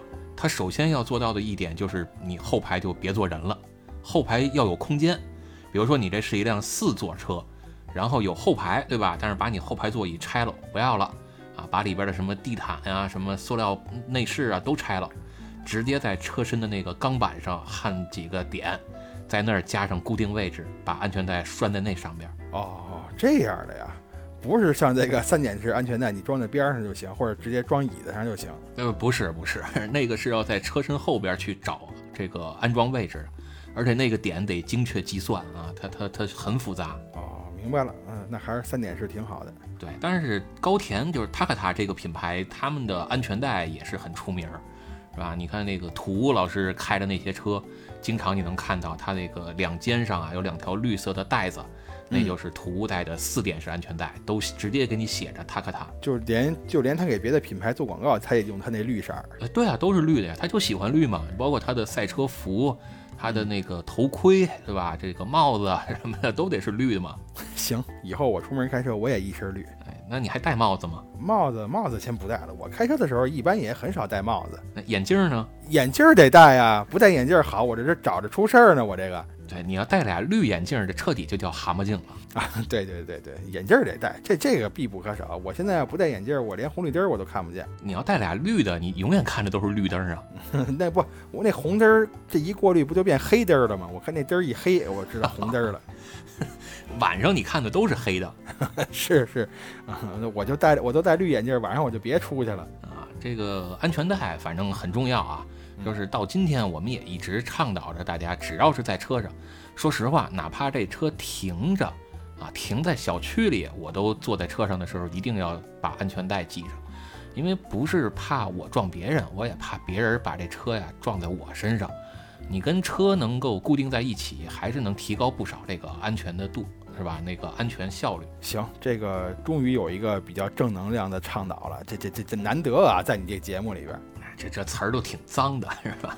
咱这个积极正向就行了，这正能量就算了吧，这这不是什么好词儿。嗯，行吧，这安全带说完了，咱再说说这安全气囊吧。这也是跟这个生命直接有关系的呀。哎，那可说呢。你看刚才咱说这个叫什么高田是吧？人人家这安全带、安全气囊，人家玩的都挺好啊。就一手安全带，一手安全气囊，两手抓，两手都要硬啊。对对对对，这这两个其实哪个硬了都不行。这安全气囊也不能硬，弹出来好硬邦邦铁板一块，我还不如不要它呢。你这就得就得铁板一块啊，你得像德国车那钢板似的，那才叫结实呢。没听说有一个叫什么火柴盒实验吗？啊，没听说啊。行，那那那就算了，那就当我没说啊。这人好多说了，好多人都说说这个火柴盒实验呀，就是给日本车洗地的。我们不相信啊，说这个科学家们净忽悠我们。嗯，那你不是不说了吗？你就别往这边引了啊。行，那那就不说了。嗯啊，这安全气囊啊，确确实挺有用啊，尤其是男生啊，这特别重要啊，因为女生她可能天生就带这个气囊了。男生还是这个比较重要，啊，你看这个一九五二年啊，美国有一哥们儿啊，叫约翰赫特里克，哎，这名字啊听着就很霸气，他就率先发明了这安全气囊。但是呢，直到二十二年后的一九七四年，啊，又是通用汽车啊，率先在驾驶员这一侧。安装了安全气囊，这这是不是就有点这个叫什么叫工种歧视这意思了，是吧？怎么就驾驶员给配，别人就没有呢？啊，对对，副驾驶怎么你好歹也得给配一个呀？啊，是啊，但是他当时还真没有啊。之后又过了一段时间，才给副驾驶也配上安全气囊。又过了好几年啊，这个还是人奔驰，要不然就说人奔驰有眼光的。奔驰啊，当时有一款廉价车型叫 S 级。是吧？你一听就很廉价嘛，这跟 E 比不了啊，E 是多高级啊，是吧？这个 E 是最最贵的奔驰嘛，S 就是低端货，是吧？能买得起奔驰 E 的人都很了不起，至少在我们节目里是这样啊。嗯，行吧。嗯嗯，奔驰 S 啊，就是第一款啊，在欧洲是正式销售的带有安全气囊的车了啊，这是率先走出了第一步。到一九八八年，美国人家除了通用啊，还有别的这个汽车品牌，叫克莱斯勒。哎，这牌子可好多人可能都没听说过。呃，这这这不可能没听说过，你只要听过咱节目的，绝对听说过这牌子。嗯，他们好像有个什么车叫三百 C 啊，是吧？野猫好像挺喜欢。没错，就喜欢那忽悠忽悠的嘛。对，就就就那个坐船一样嘛。哎，对，就那感觉。哎，这个克莱斯勒在一九八八年。就在他们旗下的所有汽车上都配备了安全气囊，你说这多了不起？嗯，这这这这真是把这个是吧？把这个用户的安全放在第一位啊！那这企业就必须得支持啊！那买一辆三百 C 怎么了？是我估计他们可能也琢磨啊，说这个没有安全气囊，万一这车一出事儿是吧？将来这修车钱我们找谁要啊？是吧？所以说这个安全气囊啊确实很重要。你看安全气囊从最开始啊。就是只给驾驶员，到副驾驶也有。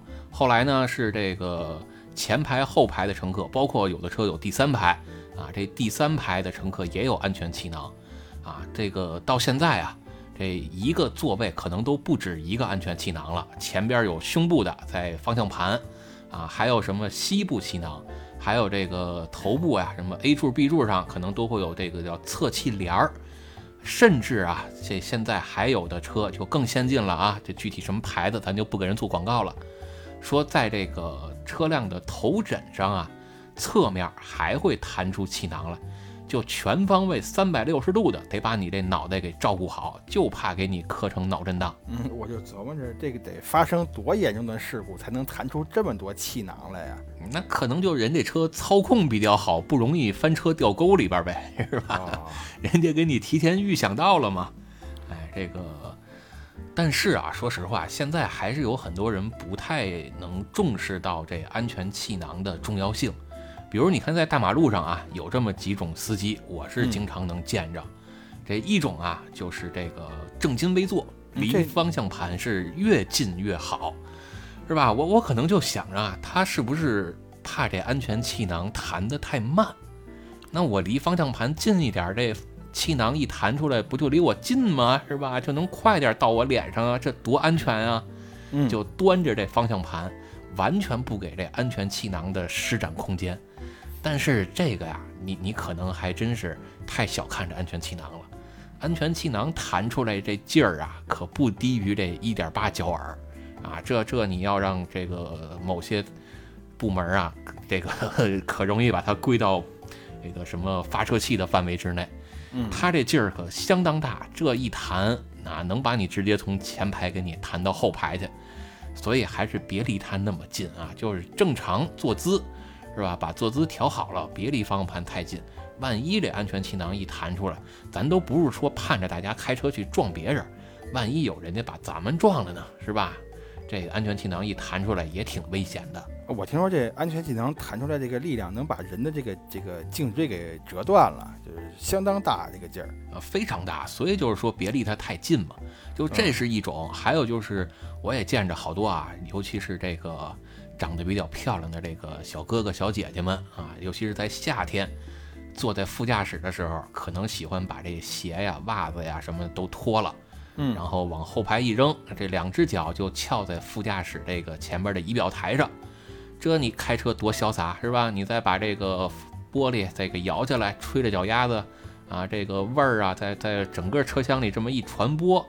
哎，这提神醒脑啊，这也是帮着司机是吧？别打瞌睡，别疲疲别疲劳驾驶，也是好心。但是这安全气囊要一弹出来，说实话真的挺危险，有可能您这下半生啊就没有下半身了。行行行，这这这个还挺普遍的，就是因为我我也会就是经常坐一些我朋友开的车嘛哈，他们要是你也这么做是吗？啊，我不坐，就他们带着女朋友嘛，我都是坐后边嘛。这个这个女孩一上车就特别喜喜欢，就是脱了鞋，是吧？把这个腿翘在上面，或者有的人他不翘上面啊，他会把他会盘这个腿儿坐在那个这个副驾驶上。哎，我就跟他们说嘛，我说你这样挺危险的，但是没人听，你知道吧？哎，人家当然不听你的了，人家听也听司机的，人听自个儿男朋友的呀。啊，对对对，人我就是跟她男朋友说嘛，她男朋友就也也不听，是吧？我琢磨着你这是打算是出完了事儿换一个是怎么着？你这个你就不懂人情世故，就是当面千万别说人家女朋友，这叫当面训子，背后教妻啊！这背后那也是背后教我自己妻呀，我也没有说背后教哥们儿妻的呀，就人家背后教自个儿的妻，当面不能说自个儿媳妇儿不对啊。行行行，那我下回我背着他们是吧？行，你还真想得开啊！啊，你看看下回板叔那个那个副驾驶怎么做？我把他当儿子训。